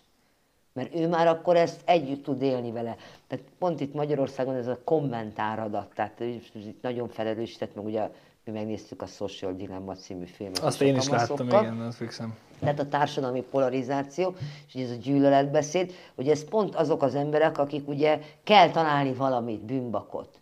Tehát, hogy mindig más legyen a hibás. Mondjuk ez is azért tipikus magyar. Tehát, ez tehát, tipikus magyar, de hogy ez globálisan pont, látható, de... de... Látható, csak ugye Magyarországon ez az elegendő harc, hogy a múltat be kell vallani, from József Attila, ez még nem jött össze. Én azt Tehát, gondolom, hogy itt a szembenézés nagyon hiányzik. De szembenézés magunkkal hiányzik. Magunkkal. Tehát az, az te a probléma szerintem nagyon ott sokszor... Ott kezded, hogy magunkkal. Abszolút. Szerintem az a probléma nagyon sokszor, hogy, és azt látom nagyon sokszor, hogy, hogy minden, tehát a, a, egyébként, és ez most megint nem így észébe, de a, a, a magyarok azok első panaszkodásban. Tehát én tényleg nem voltam sehol máshol a világon, ahol ennyit panaszkodnak, mint itt Magyarországon. Tehát abszolút. Mindenért, mindenért más a hibás, mindenért más a hülye, mindenért én tök jól csináltam, ledudálom, ő jött be, de, de, de. Tehát, hogy mindenért, mindenért, mindenért. Erről olvastam egyszer, egy autószerelő srác írta egy blogban, hogy ő már kint dolgozott Németországban, és valamit elrontottak. És a főnök elővette a többieket, és hát neki már megvolt a kerettörténete, hogy ki volt a hibás, mert hogy ő nem. És mondta, hogy ott döbbenten állt a sorban, mert mindenki elmondta, hogy mit hibázott. És mondta, hogy én sem tehettem mást, elmondtam, hogy én mit hibáztam. És hogy neki ez egy iszonyatos felismerés volt, hogy a saját kultúrájában ugye az a divat, hogy elkenni. Rögtön, én nem, igen. Én nem, hát most itt nevetek, éppen majd szövegértelmező is kellene tanítanom, úgy tűnik a Magyar Államkincstárnak. Ugye öt gyermekem van, és nem kapom meg most egyelőre a négy gyermekes es zé á adókedvezményt, mert ugye a MÁK kérte a MÁK határozatot, és a gyámhatóság írta, hogy gyámgyerekeim vannak. Én ezt elküldtem. De nem sikerült elolvasni, és azért visszírták, hogy nem vagyok jogosult rá. És most ezen vívunk, hogy, tehát, hogy én nem tudok szerezni határozatot a pápától, az ügyészségtől, mert nem rájuk tartozik az ügy. Tehát ez egy kétezer-tizenegyes sztori, és hogy nincs több határozat, aki határozhatott volna ebben az ügyben. De ha én kétezer-tizenegy óta öt gyerek után kapok családi pótlékot, mert volt egy határozatom, hogy gyám lettem, akkor talán értsük meg a folyamatot, és hogy nem olvassák el. Hát lehet, hogy olvassák, csak valakinek, ha valaki valahol. Tehát, hogy ez így áll, két hónapja, két hónapja folytatom ezt szabadságharcomat, de hát azért nyilván nem József K-t játszok a perben, de hogy azért annyira nem visel meg, csak így poénkodom rajta, hogy lehet, hogy el kéne menni szövegértelmezést tanítani ott is. Mert hogy olyan szöv, tehát, hogy mi úgy kommunikálunk egymással írásban, hogy azt élő ember nem érti meg. Tehát, hogy egy hivatalos naplevelet elolvasol, és több diploma kell hozzá, hogy egyáltalán mit akartok, barátaim? Tehát, hogy döntsük el. Ja, csak fizes kétszáz forintot. Miért nem ezt mondtad? Ezt mondtad, tehát, hogy olyan körmondatok vannak, hogy, egy, egy, tehát, hogy ez a magyar tanári minőségemben mondanám, hogy mindegyik kezdje újra. Tehát, hogy lehetne úgy bánni az állam, mert ugye ennek pont az a lényeg, ez a nagyon alul szép... Ez a fel, felülrendelesség, ez az, ugye pont ebben a zsiráfnyelves videóban volt az, ugye ez a hatalmi kommunikáció. Tehát én úgy kommunikálok veled, hogy te azt nem tudod megérteni. Igen. És ezáltal én, közöttünk hierarchia van. Az egy apró tény, ez, hogy én vagyok az állampolgár, és ő értem van, az nincs meg ez az információ. Tehát én, én tartom előt, aki ott abszolút dolgozik az adomból, de az nem jön össze. És hogy ez egy ilyen nagyon érdekes dolog, hogy ez meddig fenntartható. Mert egyszer még hívtak... De mi a annól... megoldás? Tehát mi a megoldás? Hát ugye, engem egyszer hívtak még az Apekhez polgárbarát kampányt vezényeljem le, és ott nevettem, mert mondtam, hogy, tehát, hogy nekem ez az kell, hogy a kommunikáció az olyan legyen, hogy ne úgy bánjunk az állampolgárokkal, mint bűnözőkkel. Tehát, hogy ne olyan leveleket írjunk, hogy azonnal felnégyeljük. Tehát mi lenne, ha együttműködő partnerek lennénk? Hát mondtál, nem vettek föl, nyilván, meg is akartam elvenni. Úgyhogy eb- ebben a projektben nem tudtam részt venni, mert ugye én azért szeretem az olyanokat, ami azért hiteles, tehát hogy, hogy azért van tartalma, vagy, vagy valami hite.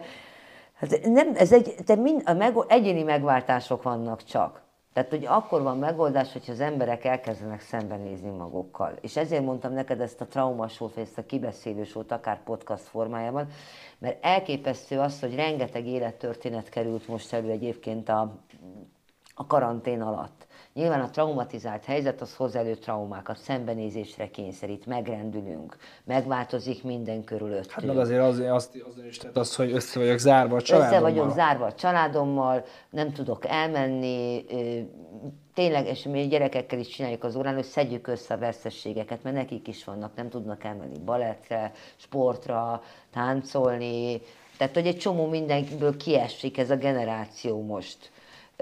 Tehát ők is egy, és ugye a szülők mellette ugye nyilvánvalóan a létbizonytalanság, van-e munka, nincs munka, ugye az állam, közölte már az elsőnyit, annyian mentek tönkre, azon nem tudunk segíteni, és ennyiben is maradt magával. Tehát ugye erre lett volna mentálhigiéniás központ, hogy az egész országból legyen az. Olcsóbb, mint egy futballstadion felépítése, by the way. De nyilván ez nem termelne irányítható rabszolgákat, mert nem az a célja, hanem önmagában bízó közösséghez tartozó derűs ember. Ez egy másik társadalom. Most kijött, kijött, a, kijött a rend, igen.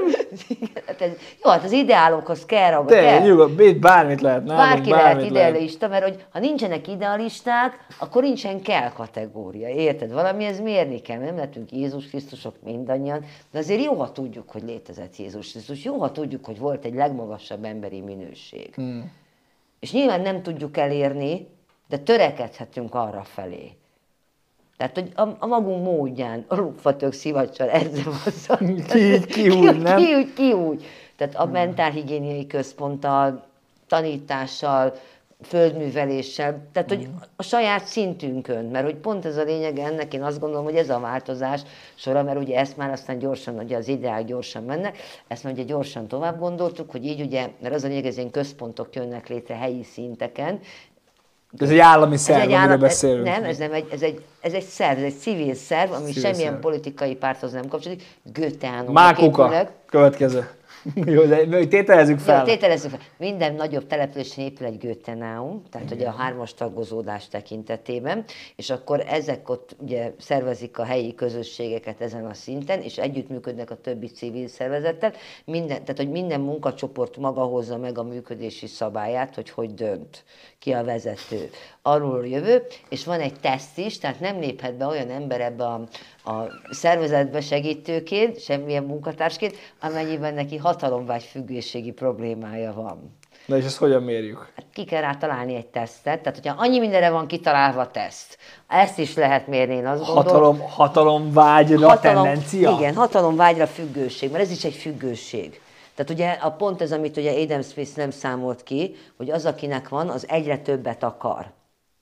Tehát nagyon sok ember egyébként ez... ez, ez én esküszöm most gondolkozom függőség. magamon. Én esküszöm gondolkozom magamon, hogy, hogy én, én nem látom azt, hogy tehát bármit, bármit elérek, vagy elérünk, abban a pillanatban az eszembe, hogy ezt lehet, lehetne ez még más is. És nem, de most nem csak pénzbe feltétlenül, hanem hogy mit tudom én, lefutok egy kilométert, örülök annak, hogy lefutottam egy kilométert, de most holnap egy egész kettőt fogok. Tehát, hogy... De az, az teljesen rendben van itt, az lényeg, hogy te azzal, hogy egy, tehát, hogy egy, egy kilométert futsz, és talán egy egész kettőt növeled a teljesítményedben, nem ártasz senkinek sem, sőt, csak használsz. Itt azt kell felmérni, hogy mikor ártasz és mikor használsz. De az nem feltétlenül arányos ám. Tehát azzal, hogy én hatalomra vágyom, azzal nem feltétlenül ártok másnak. Tehát nagyon jó példa például Szingapúr, a csávó azt mondta, hogy itt nagyon jó példa a Veresegyház, a Pásztor Béla. Hát na jó, csak ő nem, neki nincsen függősége. Tehát ő nem magának akar nagyobbat. Hát figyelj, azért... Itt a személyes hatalomvágy függőségről beszélünk. Gyönyörű, szép Alice Miller csodálatos könyve, a Nevelés szabadság, amiben gyönyörűen kimutatja, hogy az összes diktátornak milyen traumatizált gyerekkora volt Hitler, Sztálin, Kim Jong-un, és emiatt lett egy hatalomvágy függőségi szindrómája, aminek az a lényeg, hogy nincs megállás, tehát nem tudod kielégíteni ezt a vágyat, hogy ő a világura lehessen. Mert mindegyik erre törekedett a maga... pusztításos módján. És hogy ezt kell megállítani, egyrészt az, hogy ne legyenek olyan emberek, akik beállnak ilyenek mögé. Tehát, hogy ez egy nagyon fontos dolog, mert ez is egy nevelés kérdés, hogy olyan embereket nevelek-e, lásd a Hullám című film, vagy bármely fogolykísérlet, hogy mennek-e utána, vagy pedig önmagában közösség, bízó közösséghez tartozó embert, aki nem manipulálható ilyen szinten. De szerinted van olyan ember, aki nem manipulálható? E- Az, hogy mindenki manipulálható, csak az a kérdés, hogy beállok-e abba, hogy most embereket gyilkoljak. Tehát mit én, én jó, a médiától... nem ennyire, de figyelj, nem ennyire megyünk el messzire, tehát azért az nem tud működni, és én értem, hogy politika, meg ez egy jó ötlet, aztán mindjárt visszatérünk arra, hogy mi ez a mentálhigiénia, hogy mindenki rálásson, de hogy, de, hogy, de hogy azt gondolod, hogy elképzelhető az, de ezt így reálisan. Tehát azt mondom, hogy oké, okay, a világ összes pénze a tiéd. Oh! A, a, a nincsen politika. Tehát, de szerinted el, de elképzelhető ez ma Magyarországon, hogy de egy figyelj, ilyen... Ez egy, figyelj, ez, tehát nem tudták elképzelni a repülőgépet, nem tudták elképzelni a gőzhajót. Tehát nem tudták elképzelni azt, hogy repülni fog valaha egy tárgy. Valamilyen eszközzel. Nem tudták elképzelni, hogy gőzhajó fog menni a vízen. Nem tudjuk még. Ez egy átalakulási folyamat. Itt nagyon rajtunk múlik, és azért mondom, hogy az egyéni megváltások és az egyéni embereken múlik a dolog, és a közösségeken, mert ez, nem, ez már nem, nem Bruce Willis fog jönni, és megmenti a világot. Tehát, hogy ez már nem erről szól. És nem arról szól, hogy egy embert majd keresztre feszítünk, és megváltanak minket. Ez már egy másik megoldás, és ez egy döntés, hogy melyik fog erősebb lenni, hogy átmegyünk-e diktatórikus hatalomba, mert nyilván ez a járvány, ez fokozza az ellenőrözhetőséget, és azért korlátozza a szabadságjogokat, ezzel jobb, ha szembenézünk, vagy pedig megtanuljuk azt, hogy, hogy önmagunkban bízzunk, és akkor is szabad vagyok, hogyha körbekerítenek. A belső szabadságom megvan. Van választási lehetőségem. Ugyanúgy nekem is volt választási lehetőségem a média tekintetében, hogy én részt veszek-e a NER médiában tovább, vagy nem. És én azt döntöttem, hogy nem, mert nekem nem ér annyi pénzt, hogy én ebbe belebetegedjek. Mert én viszont belebetegednék. Tehát, hogy nem azért, nem azért, mert nagyon nem értek vele egyet. Tehát azt, hogy én egy olyan médiában dolgozom, aminek a célja az, hogy lejárató kampányokat szervezzen, és ennek a kampányát intézzem, mint szakember, az nem, nekem nem összeférhető. Tehát van egy etikai norma, amit én beszeretnék tartani a munkába, hogy olyat nem szeretnék csinálni, mivel ennyire közvetlenül látok. Persze. És ez az én döntésem. És valakinek meg más a döntése, és az az ő döntése. Tehát, hogy én ezt én nem ítélem el. Abszolút, abszolút értem, mondasz. Csak, csak az, hogy én magamnak én ezt a döntést hoztam meg. Mi ez a mentálhigiénia? A mentálhigiénia. Na, megérkeztünk. Azért a mikrofonod nem izére, de szerintem teljesen rendben van. Ja, igen. A mentálhigiénia, a mentálhigiénia, kérlek szépen. Mert hogy te ezt most így teljes mértékben egyetemen te ezt így tanulod. Igen, tanulom, és ugye alkalmazom is, mert mentálhigiéniai szemléletű tanórákat tartok. Mi az a mentálhigiénia? A mentálhigiénia alapvetően arról szól, hogy az egészség, amikor az egészségről beszélünk, akkor mindenkinek csak a, az jut eszébe, hogy én egészséges vagyok, mert nem vagyok beteg. Uh-huh. És az egészségemnek sokkal tágabb fogalma van, ez a testi, lelki, szellemi egészség. Tehát amikor a maszlovi piramisban én a teljesen megfelelő helyen vagyok. Tehát nincsen, megvan a szabadságom, megvannak a jogaim, és ugye az egészség dimenziók tekintetében lehetőségem van, tehát hogy kompetens vagyok a saját életemben, felismerem a lehetőségimet, meg tudom fogalmazni a problémáimat, tudok ellenük tenni. Ez a mentálhigiénia? Ez a mentálhigiénia, ez egy lelki egészségfejlesztés igazából, és ugye onnan indul ki, hogy a, a, a, tehát pont ebből a német kutatás volt az egyik, ami indikálta ezt a az egészség definíció átfogalmazását, hogy milyen irányba kellene elmenni, mert hogy, a, hogy az derült ki, hogy hiába van az anyagi javak, és hiába van modern orvostudományunk, ami mindent, és, az, és azon túl is mindent meg tud oldani, és mégsem. Mert ott vannak a lelki okok.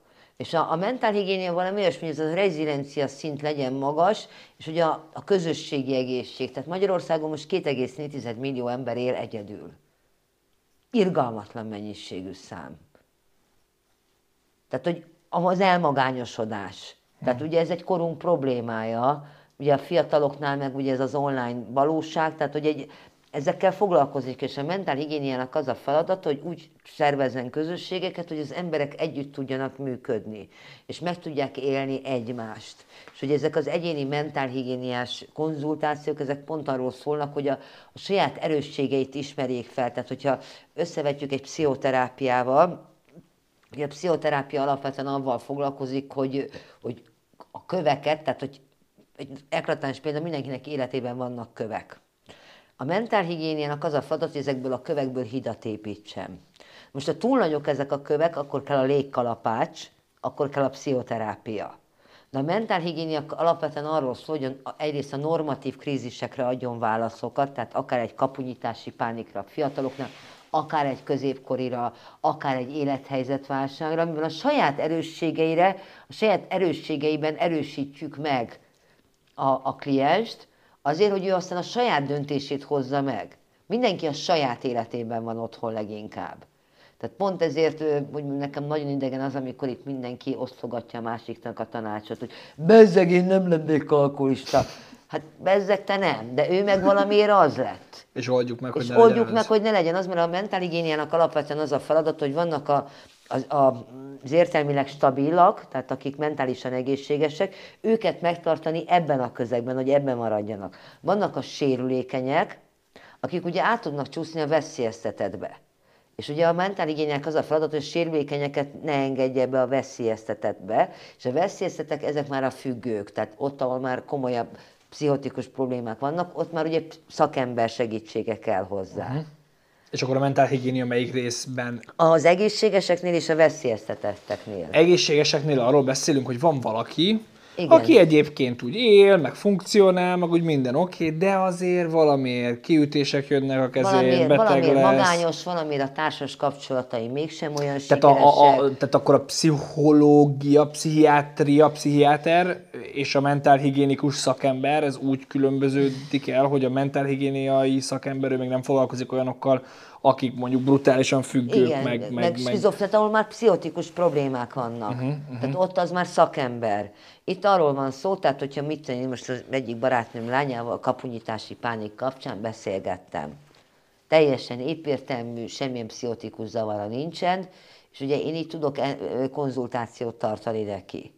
Aminek az a lényeg, hogy ő a saját életútját találja meg, a saját erősségeiben, mert ugye nyilván most én kapunyítási pánikból igyekszem szakdolgozatot írni, többek között azért is, mert ténylegesen van öt gyerekem, akiket...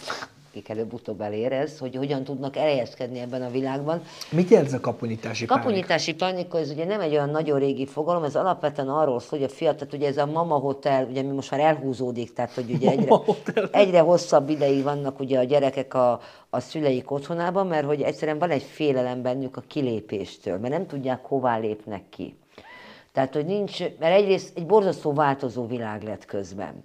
Tehát az, amit a szülők mintája mutat, hogy harmincöt évig pék valaki, azért az ma egy fiatalnál ma már ritkasság. Gondolod, hogy egyébként itt azért nem lépnek ki, mert félnek? Szerintem itt azért lehetőség sincs ám. Félnek is, meg lehet, tehát az egyik a félelem és a lehetőség. Tehát az, hogy a, a pont itt a, a, amikor ezt megnéztük, ezt a remekbe szabott filmet, ezt a Our Planetet a tizenegy évesekkel, tehát ők kevéssé felelősek ezért, uh-huh. lássuk be őszintén. Uh-huh. Tehát ők bele születtek már ebbe. Nekem sokkal nagyobb a felelősségem benne, hogy így néz ki a Föld, mert én már idősebb vagyok. És ugye itt az lenne a feladat, hogy a fiataloknak olyan utat mutatni, amiben, mert ez a, ez a generáció, hogy mondjam neked, már az én megítélésem szerint, ugye nagyon távol van már a második világháborútól, tehát a, a pusztítástól, és ő már, hogyha most a, a, a piramison keresztül nézik, ő neki már sokkal fontosabb az, hogy elismerés legyen, szeretet. Tehát az, hogy a munkahelyi környezet is olyan legyen, amiben ő jól érzi magát. Nem azt jelenti, hogy nem akar dolgozni, hanem sokkal, tehát hogy már nem az a robot üzemmódot szeretné csinálni, mint a szüleit csináltak, vagy amit, amit a, a rokonai, vagy az el, előtte lévő generációk. Mert azért lássuk őszintén, eddig azért egy elég robot üzemmódban dolgoztak az emberek.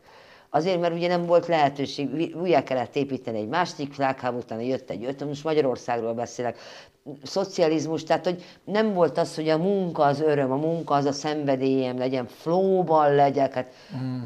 na hát pont. Érted? És hogy nem, nem, nem alakultak ki, és én nagyon láttam ezeket a közösségi vállalkozásokat, amiket fiatalok hoznak haza, hoznak létre, keresik a lehetőségeket. Csak... miután Magyarország egy sajátos működési ország, ezért sokkal nehezebb helyzetben vannak mondjuk, mint egy francia fiatal. Tehát, hogy más a, más a megítélés ennek. Abszolút, abszolút. Tehát, annak mások a lehetőségek. Mások a lehetőség, más... más a társadalmi, tehát az, hogy egy civil, tehát hogy ugye van egy olyan mondat, hogy a, a segítők, azok, azok, nem érne, azok ne keressenek pénzt. Tehát most, ha megnézed, ugye Magyarországon egy szociális munkás, egy ápolónő, egy tanár jövedelme azért, egy orvosi és akár azért, hát nem annyi, mint egy ügyvezetőé, de se annyi sem, mint egy marketing igazgatóé, maradjunk annyiban. Tehát a töredéke, pont megnéztem, hogy a kilencvenhármas, kilencvennégyes tanításomhoz képest, ugye mennyit emelkedett a jövedelmem, és az árak, és azért egy kétszáz százalékos eltérés van. Tehát az árak annyival több, magasabbra nőttek, tehát a pedagógusi fizetés kvázi nem követte le huszonhat év alatt a... Brutál. A, az áremelkedést. De Brutál. Csak az, hogy ez, ez egy kultúra.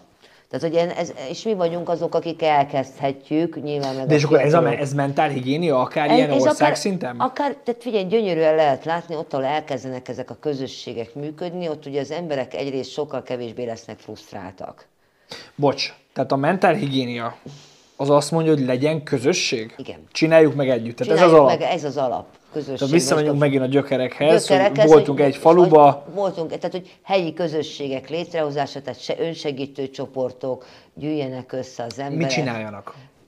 Tehát tevékenységet, tehát van egy olyan ága, hogy csináljanak tevékenységet. Mit? Menjenek el például sétálni együtt, és beszélgessenek közben, legyenek... Tehát rendszeres összejövetelek. Igen, de ugye megint az van, hogy mi, tehát amikor, amikor összezársz tíz, és a szegény alatt nem pénz feltétlen szegény, hanem ha tíz szegényt összezár tíz szegénnyel, az az ugyanúgy szegény marad. Nem, nem biztos, hogy ugyanúgy nem tágul. Szegény, de ott a, ugye az, hogy akkor meg az, tehát hogy segíted azt a csoportot, segítő beszélgetéseket hozol létre, mert ugye az gyönyörűen látszik már, hogyha már el tudják mondani az emberek, hogy ugyanabban a problémával küzdek. Tehát a, itt most a karantén egy pont nulla-at én benne voltam egy-két anyacsoportban, ahol ugye dőlt. Ahol volt egy felület, ahol a frusztrált anyukák el tudták mondani, hogy megőrülnek. Mm.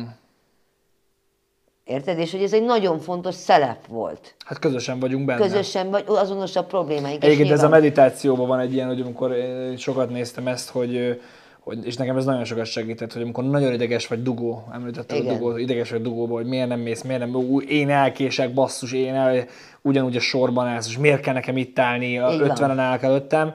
Abban azóta már ez nincs is bennem pont azért, mert csak néz körbe, és látod, hogy minden egyes autóban ugyanúgy ott állnak, ugyanúgy elkésnek, ugyanúgy megy az idejük a sorba, ugyanúgy ideges mindenki. Tehát, és amint van ez a, és ez nagyon, nagyon érdekes ez, tehát a pszichológiában is, amikor van ez a közösségérzet, hogy mi együtt vagyunk ebbe benne, ez megváltoztatja a hozzáállást. Abszolút. Itt arról van szó, hogy itt a nézőpontok megváltozása egy kicsit, a, amikor közösségben van, vagy az, hogy például idős otthonban kitalálni, hogy menjenek el kertészkedni közösen. Vagy nem gondolod, tudod, tudod, én megint, tehát én, én hajlamos vagyok ilyenekre, hogy figyelj Réka, csináljuk, tehát nyomjuk, tényleg én esküszöm, csak tudod mi a baj, hogy belefáradok abba, pedig én fiatal vagyok ahhoz, hogy belefáradjak, de belefáradok abba, és ezt most remélem, hogy senki nem veszi magára a hallgatóságból is, hogy egyszerűen a magyar emberek mindig mindent, mindenhol jobban tudnak, nem tudsz neki újat mondani, ő akkor is úgy fogja csinálni, ő akkor sem fogja azt tudni, akkor sem fogja... Belefáradsz. Per, per, de figyelj, Fefe, én öregebb vagyok egy kicsivel, mint te. Ugye, fiam lehetnél. Hát hiszen így, az én lányom huszonnyolc így. éves, te meg még annál is fiatalabb ugye? Vagy. Én azt gondolom, hogy ez igen, ez így van, de hát, hogy figyelj, a, a járvány alatt olvastam el a Camus-nak a pestisét, akkor is csinálni kell. Akkor is el fog, meg fognak halni a pestis alatt. De az orvos kitart, mert csinálja. Amíg tud, gyógyít. És ez ugyanolyan, nincs jelentősége. De ez egy brutál elhivatottság, de, nem? De figyelj, de nincs, tehát hogy mondjam, ha elfáradok, pihenek, mert ugye az a nagyon fontos, hogy én is jól legyek ebben, tehát hogy már mint olyan szempontból, hogy a túlsegítésnek van egy olyan probléma, hogy az, az azért csinálja nagyon sok ember, mert akkor ki tud menekülni önmagából. Igen, igen, igen. Mert ugye akkor mások Más, élet... igen. Én, én, én ezt már nem, tehát ugye ezt már ezt nem. Ha én jól vagyok, akkor tudok adni, amikor rosszul vagyok, nekem adnak, és ez egy ilyen kölcsönösségi kapcsolat. Ugye itt a magyar nyelv egyébként a szűkség, tehát hogyha szükségem van, a szűkbe vagyok, nem tudok adni. Tehát, akkor hogy... nem tudok adni, mert akkor nem, és én most például azért nem vagyok ilyen adakozó karácsonykor, mert most nem tudok adni. Igen. Amikor tudtam adni, akkor adtam. Igen. De most ezért nem feszülök bele, hogy adjak. Tehát most, amikor pont voltunk lent Cserdiben, ugye Pásztor Béla polgármester úrral, én akkor ott megálmodtam egyből ilyen nagy Bogdán László emlékére, hogy egy közösségi földművelést megvalósítani itt Veresegyházon. És Pásztor Béla még partner is volt benne, de ugye a realitások. Tehát ugye elmentem hozzá tárgyalni, és ugye azért a földhöz kell öntöző, szervezek öntözőrendszert. És akkor én úgy voltam, hogy én most nem tudok öntözőrendszert szervezni. Tehát először én legyek rendben, a gyerekeim legyenek rendben, és akkor utána, ha belefér az időmbe, életembe, szervezek öntözőrendszert. Ez is a Maszlov hierarchia egyébként, így hogy van. Első pont, én első legyek pont rendben. Én legyek. Igen, mert hogy az a lényeg, hogy itt ami nagyon fontos, és az egész társadalmunk arról szól, nem csak a miénk, hanem az egész, tehát hogy mondjam, a posztmodern társadalom, hogy magunktól távolodjunk el, és legyünk függők. Mert ha függő vagy, akkor, akkor vásárolsz. Mert akkor vásárlás függő vagy. Mm. Fogyasztasz. Mert hogy te önmagadban béke van, akkor neked nem kell kétszázig. Hogy tudsz eljutni oda? Tehát én még mindig azon tudod, mert én egyébként, tehát én egyébként ezért is dolgozom minden nap, hogy, hogy, hogy kiépítsek egy olyan passzív jövedelmet, ami bejön minden hónapba, és én elmehetek földet túrni, kb. Én egyébként nem csinálnék ilyen traktor, de túrázni, túráznék, kimennék, tényleg erdőt járni, rétet járni. Vagy gyerekekkel járni. Foglalkoznátok, abszolút, vinnétek a abszolút, gyerekeket. És non-profitba, tehát tényleg, úgy, na, tehát, hogy ez, mi, tehát tényleg ez, csak hogy, csak hogy, hogy, hogy valahogy... Egyébként érdekes ez a, a gyerekek, amit mondasz, mert amikor, amikor azt mondtad, hogy ugye ez az elhivatottság, meg az, hogy közösséget teremteni, meg, meg az, hogy, hogy ugye most ez hány embernek fogja megváltoztatni, úgyis ugyanaz. Nekünk ugye mi onnan, hát nem tudom, hogy onnan ismerjük egymást, hogy honnan ismerjük egymást, de onnan igen, hogy én a, a, ugye mi a te gyereket távoloztattuk. Így van. Elvittünk huszonöt-harminc gyereket minden évben, tíz napra, öt évestől egészen tizenhárom-négy évesig. És ott tényleg semmi telefon, semmi, ezért mentünk, játszottunk. És ez egy csoda közé. Élmény volt abszolút. A gyerekeknek. Én... És az, hogy megváltoztatni, csak hogy egy embernek, egy gyereknek, a, mert esti mesében mindig olyanokat meséltem direkt, ami nem ilyen standard, hanem valami olyan, ami ez az, hogy higgyék el, hogy ők lehetnek valakik, hogy... De életre szóló élményt adtatok abszolút. Nekik. És olyat, hogy nevelés szerintem. Nevelés, de... abszolút. És hogy, ez egy, tehát, hogy én azt gondolom, hogy ez egy nagyon nagy érték, amit ti akkor csináltatok a gyerekeknek. Nem véletlen volt akkor a törzsgárdája. Hmm. Tehát, hogy néznek, hogy azok a gyerekek minden évben, mikor lesz döröske, mikor igen. lesz döröske, mikor lesz, és mentek. Mert ugye egy olyan érték, tehát ez egy varázslat. És ezzel a varázslattal, a mesékkel, a lilintündérrel, meg a csonttal, meg a nem tudom mivel, amit csináltatok, ti, ti ott egy alkotást hoztatok abszolút. Létre. És erre volt vevő, és nyilvánvalóan, tehát, hogy én pont most arról álmodoztam, hogy úgy kimennék Kanadába dolgozni, Indián rezervátumba egy kicsit így mentálhigiénikusként, hogy megnézni, milyen az, amikor amikor egy fontos szolgált és adnak érte pénzt. Tehát azt megélni, hogy az, amit csinálok, az, az lehet önkéntes, de nincs az a probléma, hogy én ebből ne tudnék megélni. Na de ez az, na de ez az, és itt jön be a lényeg, hogy, hogy az ember hogy tudja, ezt akartam előbb mondani, hogy hogy kérdezni, hogy, hogy tudja azt megtenni a jelenlegi világban az ember azt, hogy ő elmegy egy közösségbe, ott van, nagyon jól csinálja a földmunkát, stb., és közben nem haléhen, hanem ott van. Hát pontosan ez az, ugyanezzel a dilemmával küzdök, én azért akarok kimenni Kanadába, megnézni, hogy hogy csinálják ők. Uh-huh.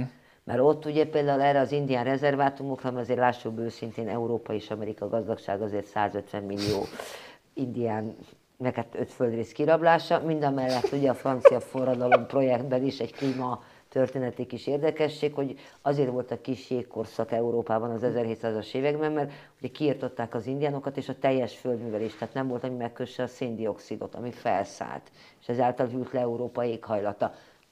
Tehát, hogy ugye pillangó effektus az működik. Milyen érdekes. És hogy engem azért érdekel, mert hogy, mert hogy megnézni azt, hogy az a kultúra, ami egyébként egy fenntartható gazdálkodást hozott létre Amerikában. Tehát az amerikaiak, tehát hogyha most nem ment volna oda a sok hajó, meg a bánom is semmi, ők ellettek volna. El. Mert egyrészt nem ismerték a kereket, ez döbbenet egyébként.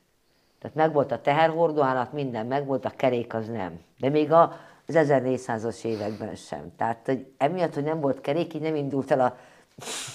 az első lépés sem tették meg, hogy ebben az, ebben az irányban. És hogy ez egy...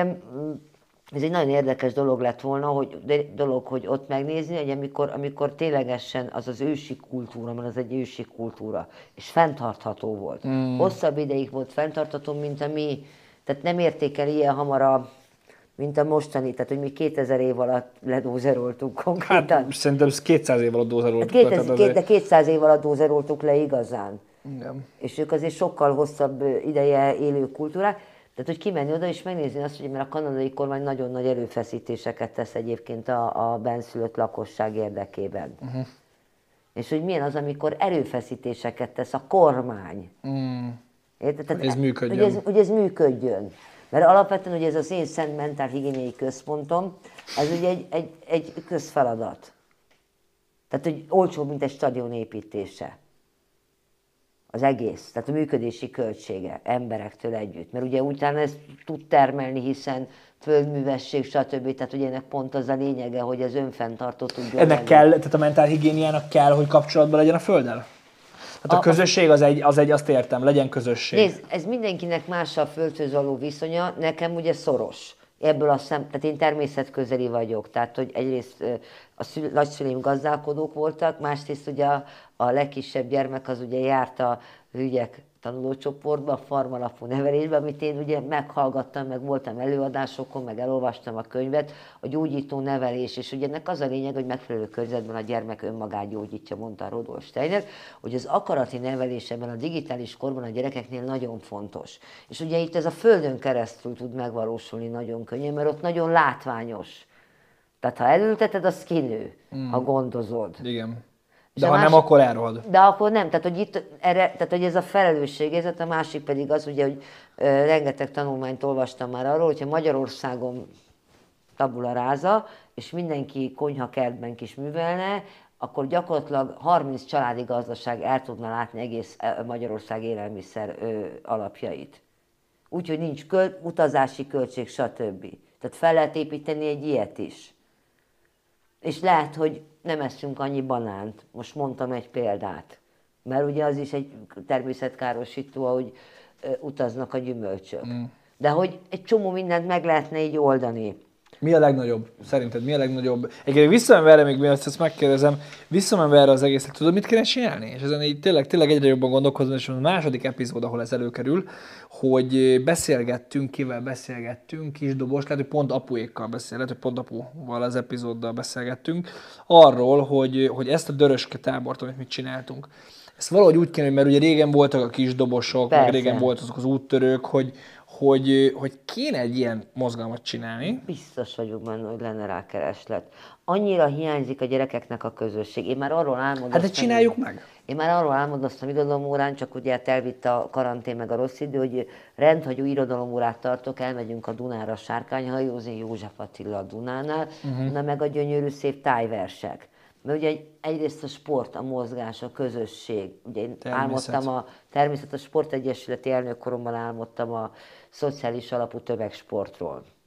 Mert ugye a sport is egy közösség. Én sportoló voltam, tehát hogy nekem az evezés rengeteget adott. Hát most készülünk éppen nyáron a Nagyi Balett című előadásunkra, mint evezős lányok.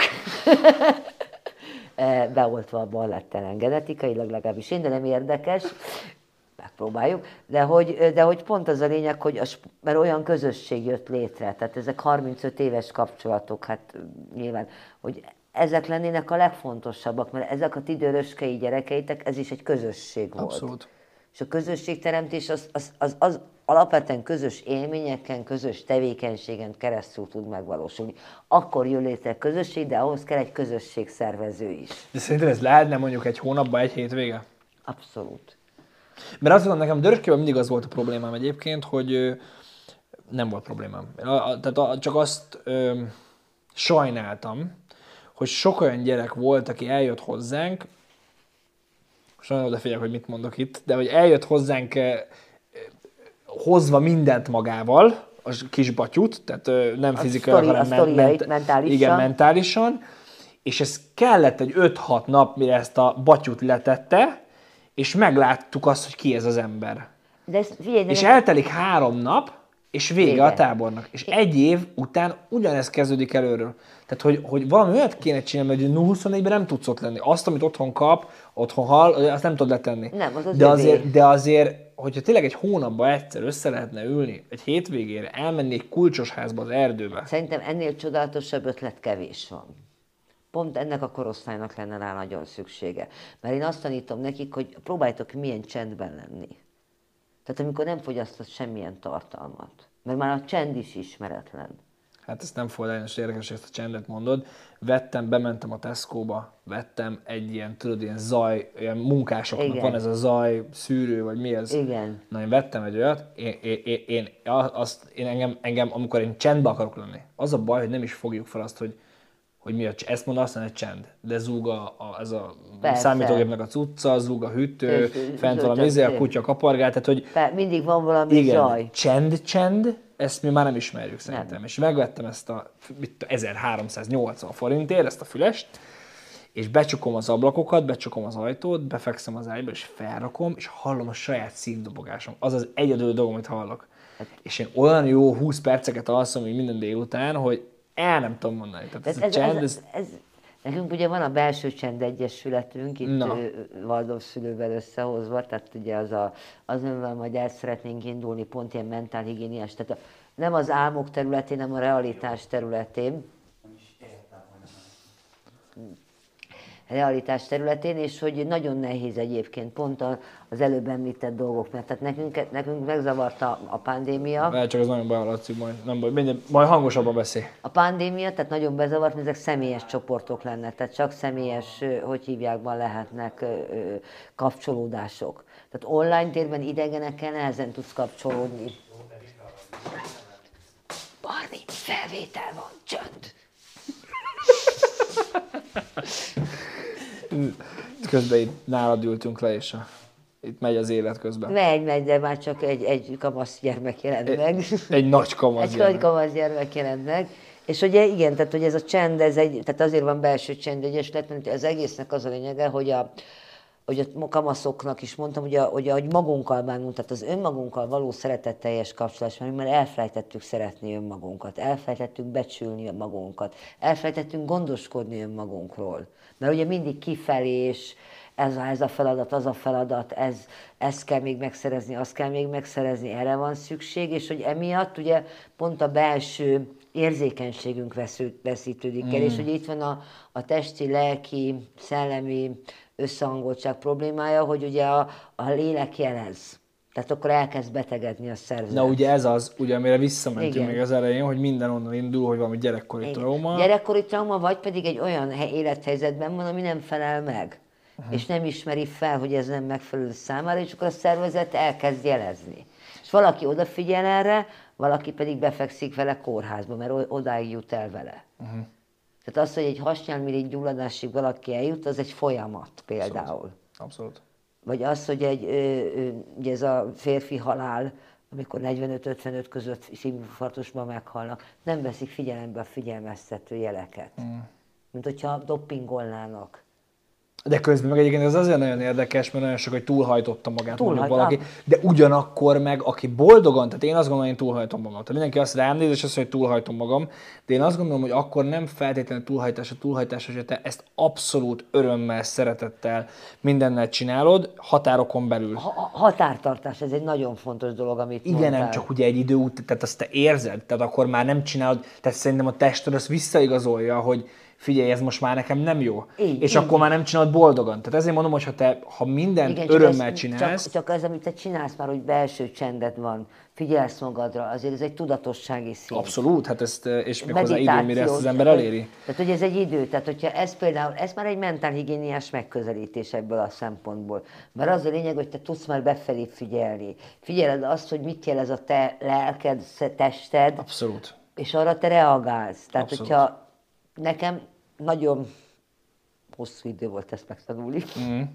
tizenöt fogamat vesztettem el közben, mert ugye én nem figyeltem rám, ugye, ugye öt gyerek, családfenntartást, én hajtottam. Mm-hmm. Tehát az alvás nem zavarta meg nyugalmamat.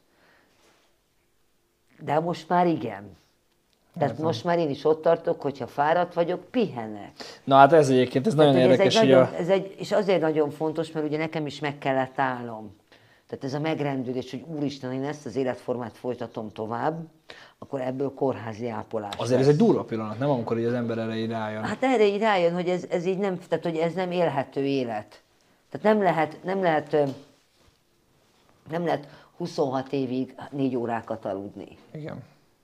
Igen. Tehát előbb-utóbb a szervezet az fellázad. Uh-huh.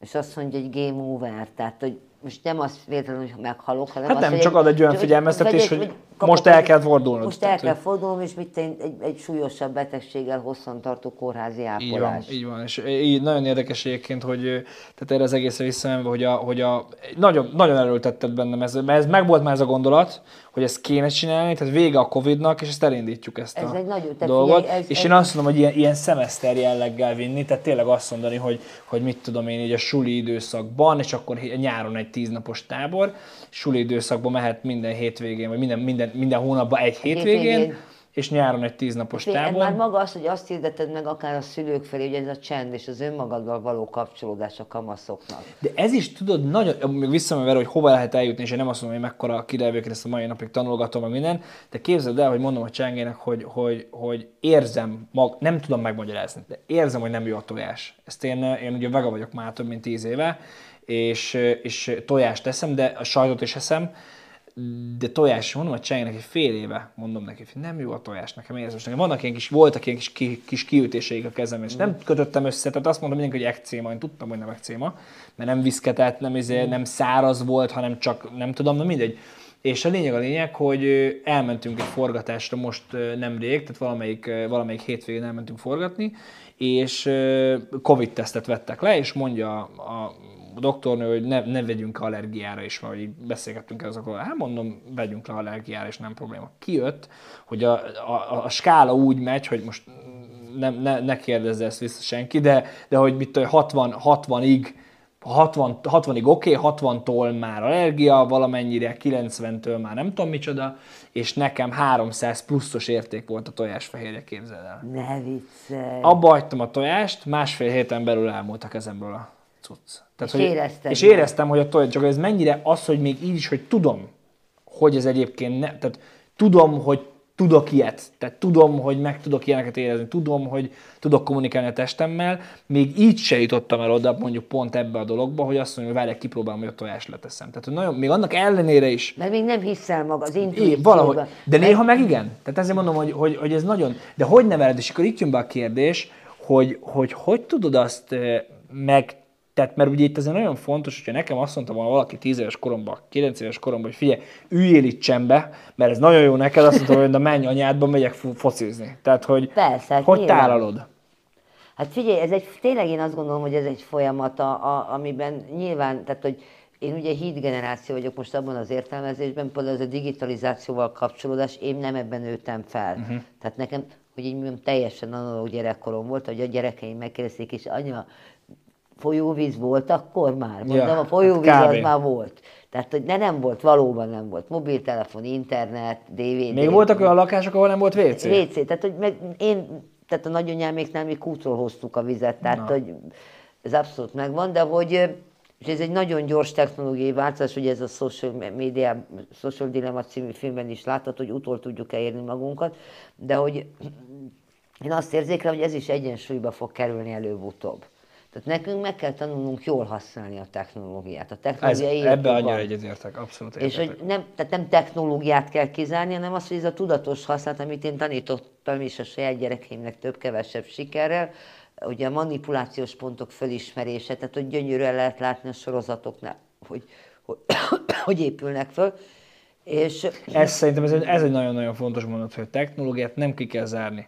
Mert a technológia itt van, itt, itt van. Lesz örökre, hanem meg kell tanulni azt, hogy hogyan tudjuk ezt jól használni. Jól használni, és a saját céljainkra, és ugye pont itt a, a környezetvédelem kapcsán, tehát hogyha most a, a magyar viszonyokra gondolok, tehát hogyha mondjuk a soros kampány helyett a műanyag zacskók ellen kampányoltak volna, uh-huh. akkor Magyarországon már nem lenne műanyag zacskó. Na hát ez az.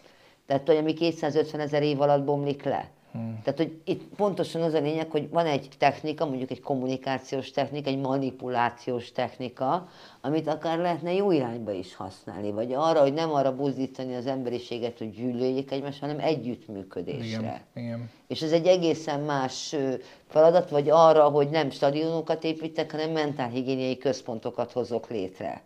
Itt amúgy az most azon gondolkodom, hogy nagyon, te fia, annyira, annyira beleívódott ez az agyamba ez a gondolat most, na, hogy, én, hogy én ezt abszolút, de tényleg ezt halálkomán mondom, tehát most itt ebbe a, nem is tudom, tizenötödik epizód lesz ez, vagy hányadik epizód, de, de az biztos, hogy én ezt komolyan, komolyan gondolom, tehát hogy, hogy kellene egy ilyet csinálni, és azt gondolom, mert ami szerintem meg, még ehhez hozzátársas és érdekelés, hogy mit gondolsz róla, hogy én azt gondolom, hogy a változás, tehát én, én, én jól vagy rosszul, ez most majd eldönti mindenki magának, én úgy gondolom, hogy ezeket a változásokat nem tudod elkezdeni mondjuk gimnazistákkal, meg, meg egyetemistákkal. Tehát ez a változás, ha társadalmi szinten változás történik, ez a, ez a változás mondjuk hét és tizenhárom éves kor között fog megtörténni. Nem, nem gimnáziumban.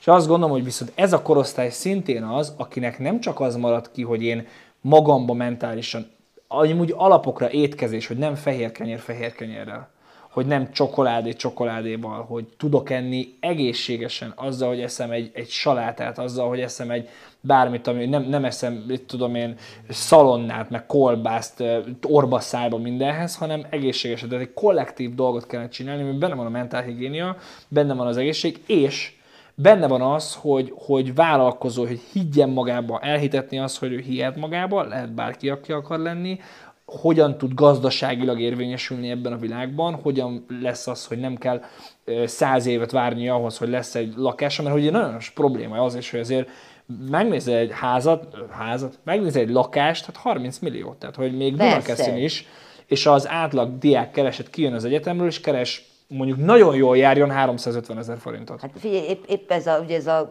mi mentálhigiénia, ez a, ez a lakásépítésre, tehát akár vályogtégla, akár ugye, faszerkezetes házak, akár szalma, tehát hogy vannak fenntartható építésű házak, lakások is, akár lehetne azt, hogy a leromló lakásokat kapnák meg a fiatalok. Tehát én pont ezerkilencszázkilencvenhatban vettem részt, pont Szájer József jutott eszembe, a múltkor ő, ő, ő volt ezen a konferencián jelen. kilencvenhatban részt vettem egy ö, ö, lakásügyi konferencián, és, mint figyelő, tudósító, figyelő című gazdasági hetilapnál dolgoztam, akkor mint pénz- és tőkepiaci referens, és hogy értsek a hitelezéshez, mint hogy tudjak tárgyalni. De mindegy, tehát részt vettem ezen, és akkor volt az a dilemma, hogy mi legyen Magyarországon, elinduljon a hitelezés, a lakáshitelezés, vagy pedig bérlakásprogram. Uh-huh. És ugye itt beszéltek okos emberek, köztük Szájer József is, hogy ugye itt a magyar mentalitáshoz kell a tulajdon. Mert ugye itt a, a, az államosítás, meg a szocializmus, és a kárpótlás, és a bánomi semmi.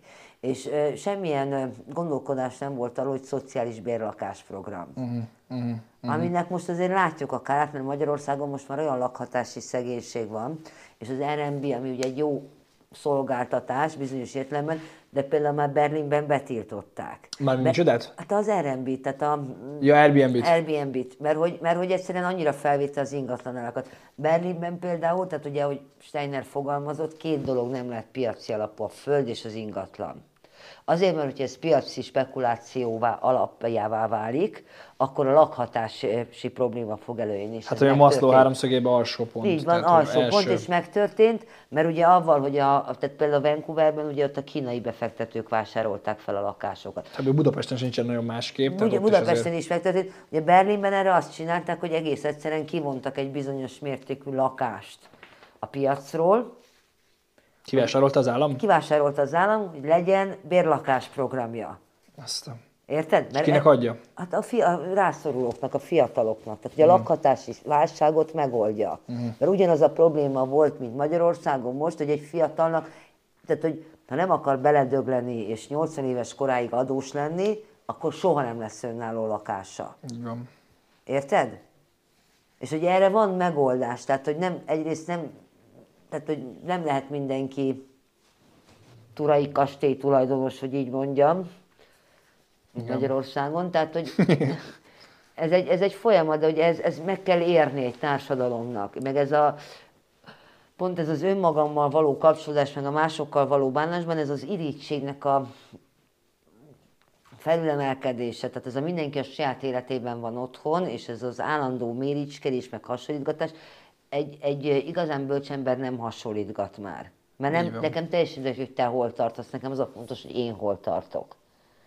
Érdekes, hogy én, egyébként ez nagyon érdekes ez a mondat, mert szintén azon, én, én, én eljutottam szerintem ugye arra szintre, hogy én összemérni, tehát megint mi az összemérés? Tehát én összemérni, hogy most neki ennyi, nekem ennyi, hogy ő, azt nem. Én egyszerűen viszont, viszont mindig összeállítom azért a fejbe, hogy ki hol, mi merre. Tehát, hogy szerintem az nagyon na, fontos, na, hogy az lássad. Te, na jó, de az a te skálád. Tehát De fél, ugye, ez, ugye ez az ítéletmentes kommunikáció, ítélet nélkül elfogadás, ez azért a pszichi három másodperc alatt ítél. Tehát amikor meglátsz először egy embert, három másodperc alatt már van egy képed róla, a tudat alatt. De az nem érdekes ebből a szempontból, csak az a lényeg, hogy ne, ne egy ilyen, tehát ugye ez a mindenki egyenrangú. És hogy itt az, hogy valaki ebben a szituációban, vagy valaki, tehát ugye egyszer lent, egyszer fent, ő felsége pincére voltam rá, tehát hogy ezek nem ilyen kiegyenlítők, és nem biztos, hogy az anyagi vesztesség a legnagyobb vesztesség. Abszolút.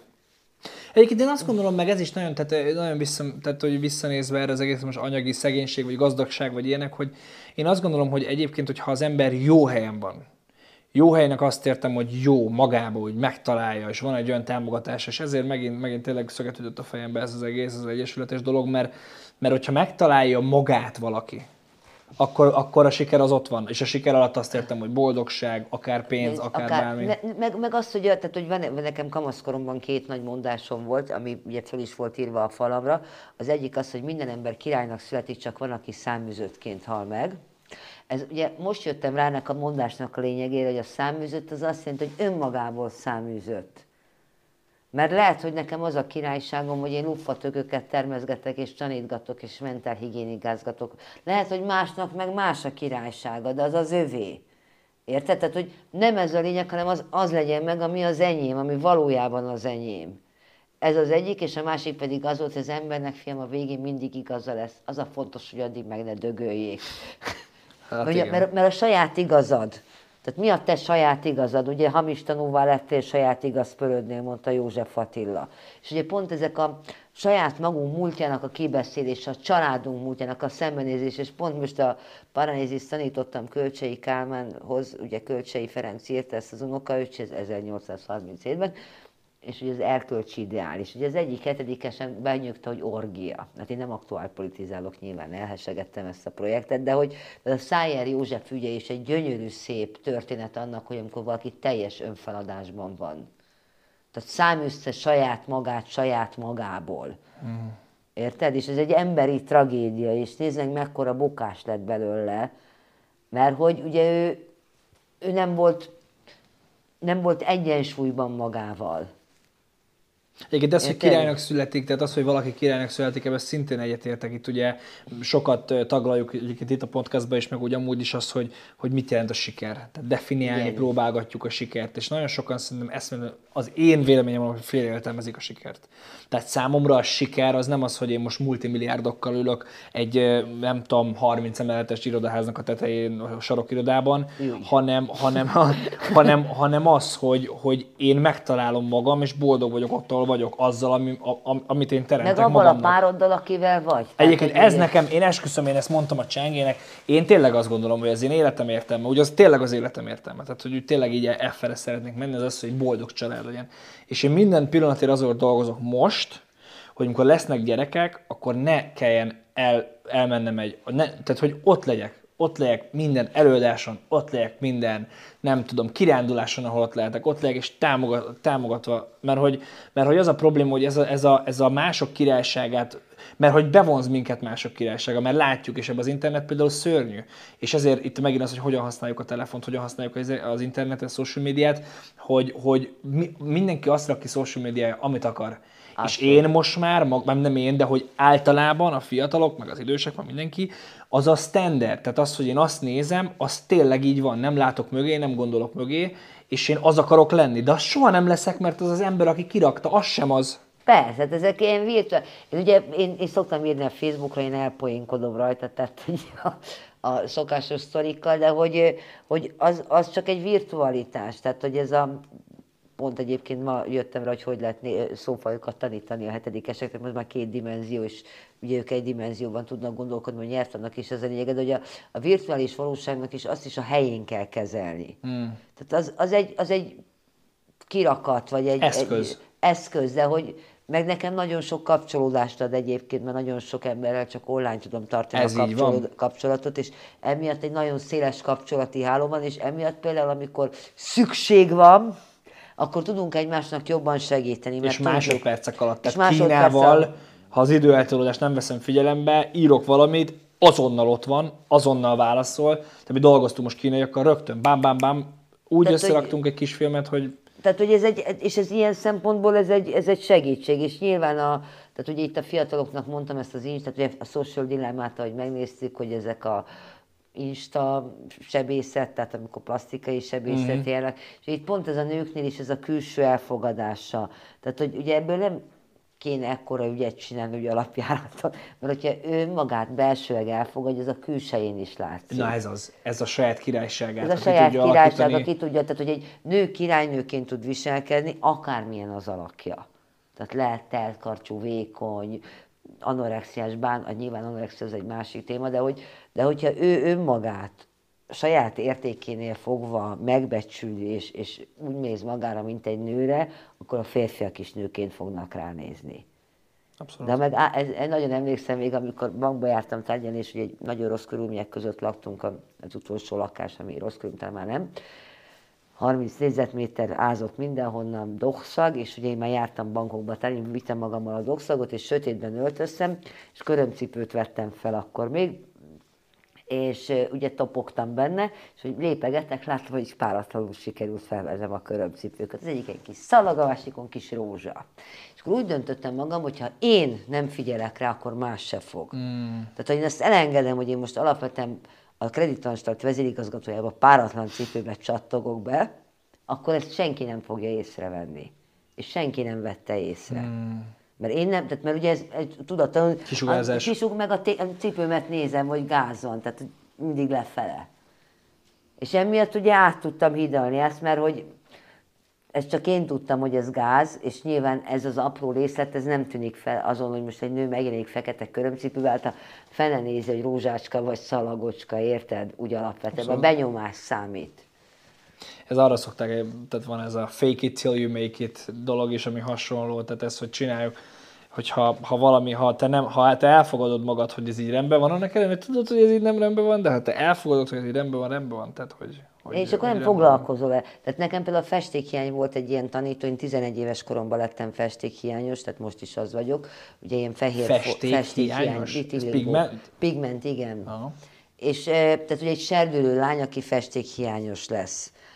A szépség, ez egy szépséghiba, mint kiderül, engem nem zavar. Á, most ez nagyon, nagyon megy social médián egyébként ez a vitiligo. Ugye vitiligo, ez a... igen, de hogy engem nem zavart. Tehát mm. engem, amikor szemüveges lettem, az sokkal jobban zavart, mert az akadályozott a mozgásban. A festékhiány nem akadályozott. Aha, aha, aha. Érted? Tehát az, hogy rajtam fehér foltanak, hát zágson. Tehát, hogy azt azért úgy éreztem már így kislánykoromban is, hogy nekem nem modellkarrier. Tehát nem a külső felé, kül... mm. tehát, hogy nem olyan ö, szakmába megyek, ahol a külső megjelenés lesz a fő, a fő mert én voltam tizenéves éves koromban manőkkem, hát gyorsan abba hagytam. Gyorsan kiderült, hogy én ezt nem szeretem csinálni. Ah, ah, ah. Tehát azt, hogy így felöltöztetnek és végigvonulnak, és ideforduljak, odaforduljak, nem, nem éreztem, nem volt nekem komfortos. Te nagyon benne vagy az ipari komposztba is. Benne azt is nagy, hát hú, na, azt is nagyon szeretném. Lebomló terítékek. Lebomló terítékek, ipari van. Komposzt. Így van. Mi a helyzet van? Itt? Hát itt most az a helyzet, hogy egyrészt ugye kétezer-huszonegy júniusában jön majd a törvény, hogy az egyszerhasználatos műanyagokat le kell cserélni, ugye a továbbiakban. Most a, pont éppen a marketing stratégiáján dolgozom a, az Eco Catering Kft-nek most, mint tanácsadó vagy mentor így közösen. Bele kell kérdeznem, tehát ez a, ez a, tehát mert ez itt már első pont. Oké, kétezer-huszonegy júniusában jön ez a törvény. Igen. Ez azt jelenti, hogy mondjuk a Szentkirályi pé e té palackot, azt nem le, a Szentkirályi nem, nem csomagol? Egyszer, a, tehát a, ezek most alapvetően most először ezek a műanyagparok, tehát az ét, a közés, étkezés, meg az ételszállító dobozok. Hát de miben más egy az műanyagpar? Ugye van egy ilyen, hogy üvegre, az a problémával az egésszel, hogy ez a lebomló terítékek, mint technológia, ugye az egyik a pé el á, az ugye ez a politejsav, ami alapvetően kukoricából készül, nincs annyi nyersanyag. Tehát, hogy az egész uniónak át kellene állnia mindenben. Nem tudják megcsinálni. Nem tudják, hogy gyá, ipari, tehát a gyár, gyártásban. Tehát, hogy itt, itt ez, egy, ez egy hosszabb folyamat lesz, én azt gondolom, hogy ön még átnál, és hogy az ipari komposztnak azért van óriási jelentőség, és tőlünk nyugatabbra, meg keletebbre már használják, mert abban az ételhulladékot is fel lehet használni komposztnak. Tehát, hogy ez egy, ez egy valóban a körforgás... Ja, azért, mert ételből jön, tehát, mert, hogy... Tehát, hogy ugye most a, a szelektív hulladéknál azt a játékot játszunk, hogy elméletileg csak a megtisztított műanyagot lehet újrahasznosítani. Tehát azt előtte ugye ki kell gőzölni. Most az ipari komposztnál ugye úgy néz ki, ez a lebomló terítékek, plusz az étel, maradék, és komposztálható együtt. És ebben ugye egy órát gondolod, hogy mennyi étel dobunk ki. Hát meg mennyi vizet, meg gőzt, meg, meg mennyit azért. De hogy, de hogy azt akartam kérdezni előbb, hogy ez a, hogy csak rosszul tettem fel a kérdés, hogy ez a, ami jön törvény Magyarországon, ez, ez, ez, ez, ez, ez minden egyszer használatos műanyag? Vagy ez most, mert, mert hát, ugye, a Szentkirályi pé e té palack az egyszer használatos. Most a pé e té palackok ügyében ugye van egy olyan, hogy akkor üvegre álljon át, vagy ne álljon át üvegre, az üveg egy millió év alatt bomlik le, tehát hogy meg a technológia, tehát most ugye az az igazság, hogy ez a Covid egy kicsit visszavetette nyilvánvalóan ezt az ügyet. Tehát az, amikor, hogyha Maszlovi piramis aljára jutunk, akkor nyilván ez nem egy olyan e, központi ügy, tehát most éppen nem tudom, hogy éppen hol tartanak ebben az ügyben. Azt mondom, hogy ez előbb-utóbb valósággá kell, hogy váljon, mert már műanyag részecskéket lélegzünk be. Tehát a körforgás miatt. Tehát most már kimutatható a levegőben is. Mert, mert nem tudott más csinálni, tehát az óceánba bekerül, akkor az föl fog kerülni a felhőbe, mert hogy a körforgás az ilyen. The circle of life. Így, így. Igen. És ez a körforgás, ez az, ez, tehát hogy ez egy folyamat lesz, hát nyilvánvalóan én a marketing tanácsadásban veszek részt, meg azt, hogy, a, tehát, hogy ez merre tud elmenni, és ö, ö, hogyan lehet egy ilyet felépíteni, de hozzátenném ugye a, az én utópisztikus társadalmamban ez szintén közfeladat lenne. hogy a környezetvédelemre. Tehát ugye nekem mondták, hogy a, nekem környezetvédelmet kell tanítanom, vagy kellene tanítanom, irodalmon is nyelvtanon keresztül. Nem nagyon van benne szó a könyvekben. Uh-huh. De én tanítom, mert a, az Our Planet-en keresztül, vagy az volt most az egyik feladat, házi feladat, hogy írjanak közmondásokkal tarkítva, közmondásokkal, szólásokkal tarkítva fogalmazást a környezetvédelemből. Na jó, jó. Tehát például ez a vizet prédikált bort iszik, amikor a világ vezető vállalatai elmennek magánrepülőgéppel egy konferenciára, egy környezetvédelmi konferenciára. De hogy ipari komposzt?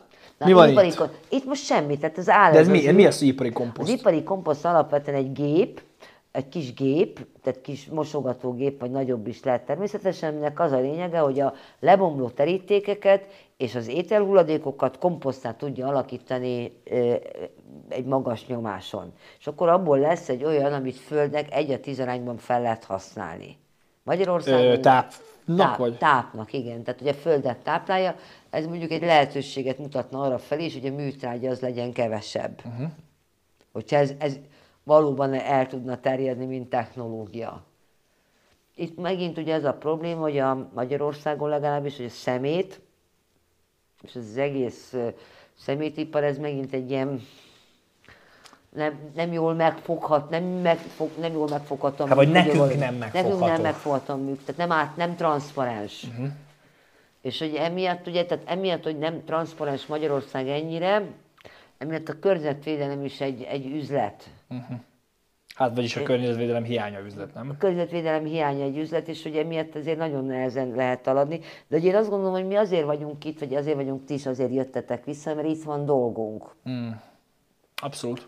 Ha meg nem itt lesz dolgunk, akkor nem itt leszünk. Tehát, hogy én akkor Hawaiion leszünk. Hawaiion. Fekszünk a Waikiki Beach-en egy koktéllal vagy kettővel, és azt és mondjuk, hogy itt van dolgunk. Igen, és hoztuk a luffat mosogatószivacsok.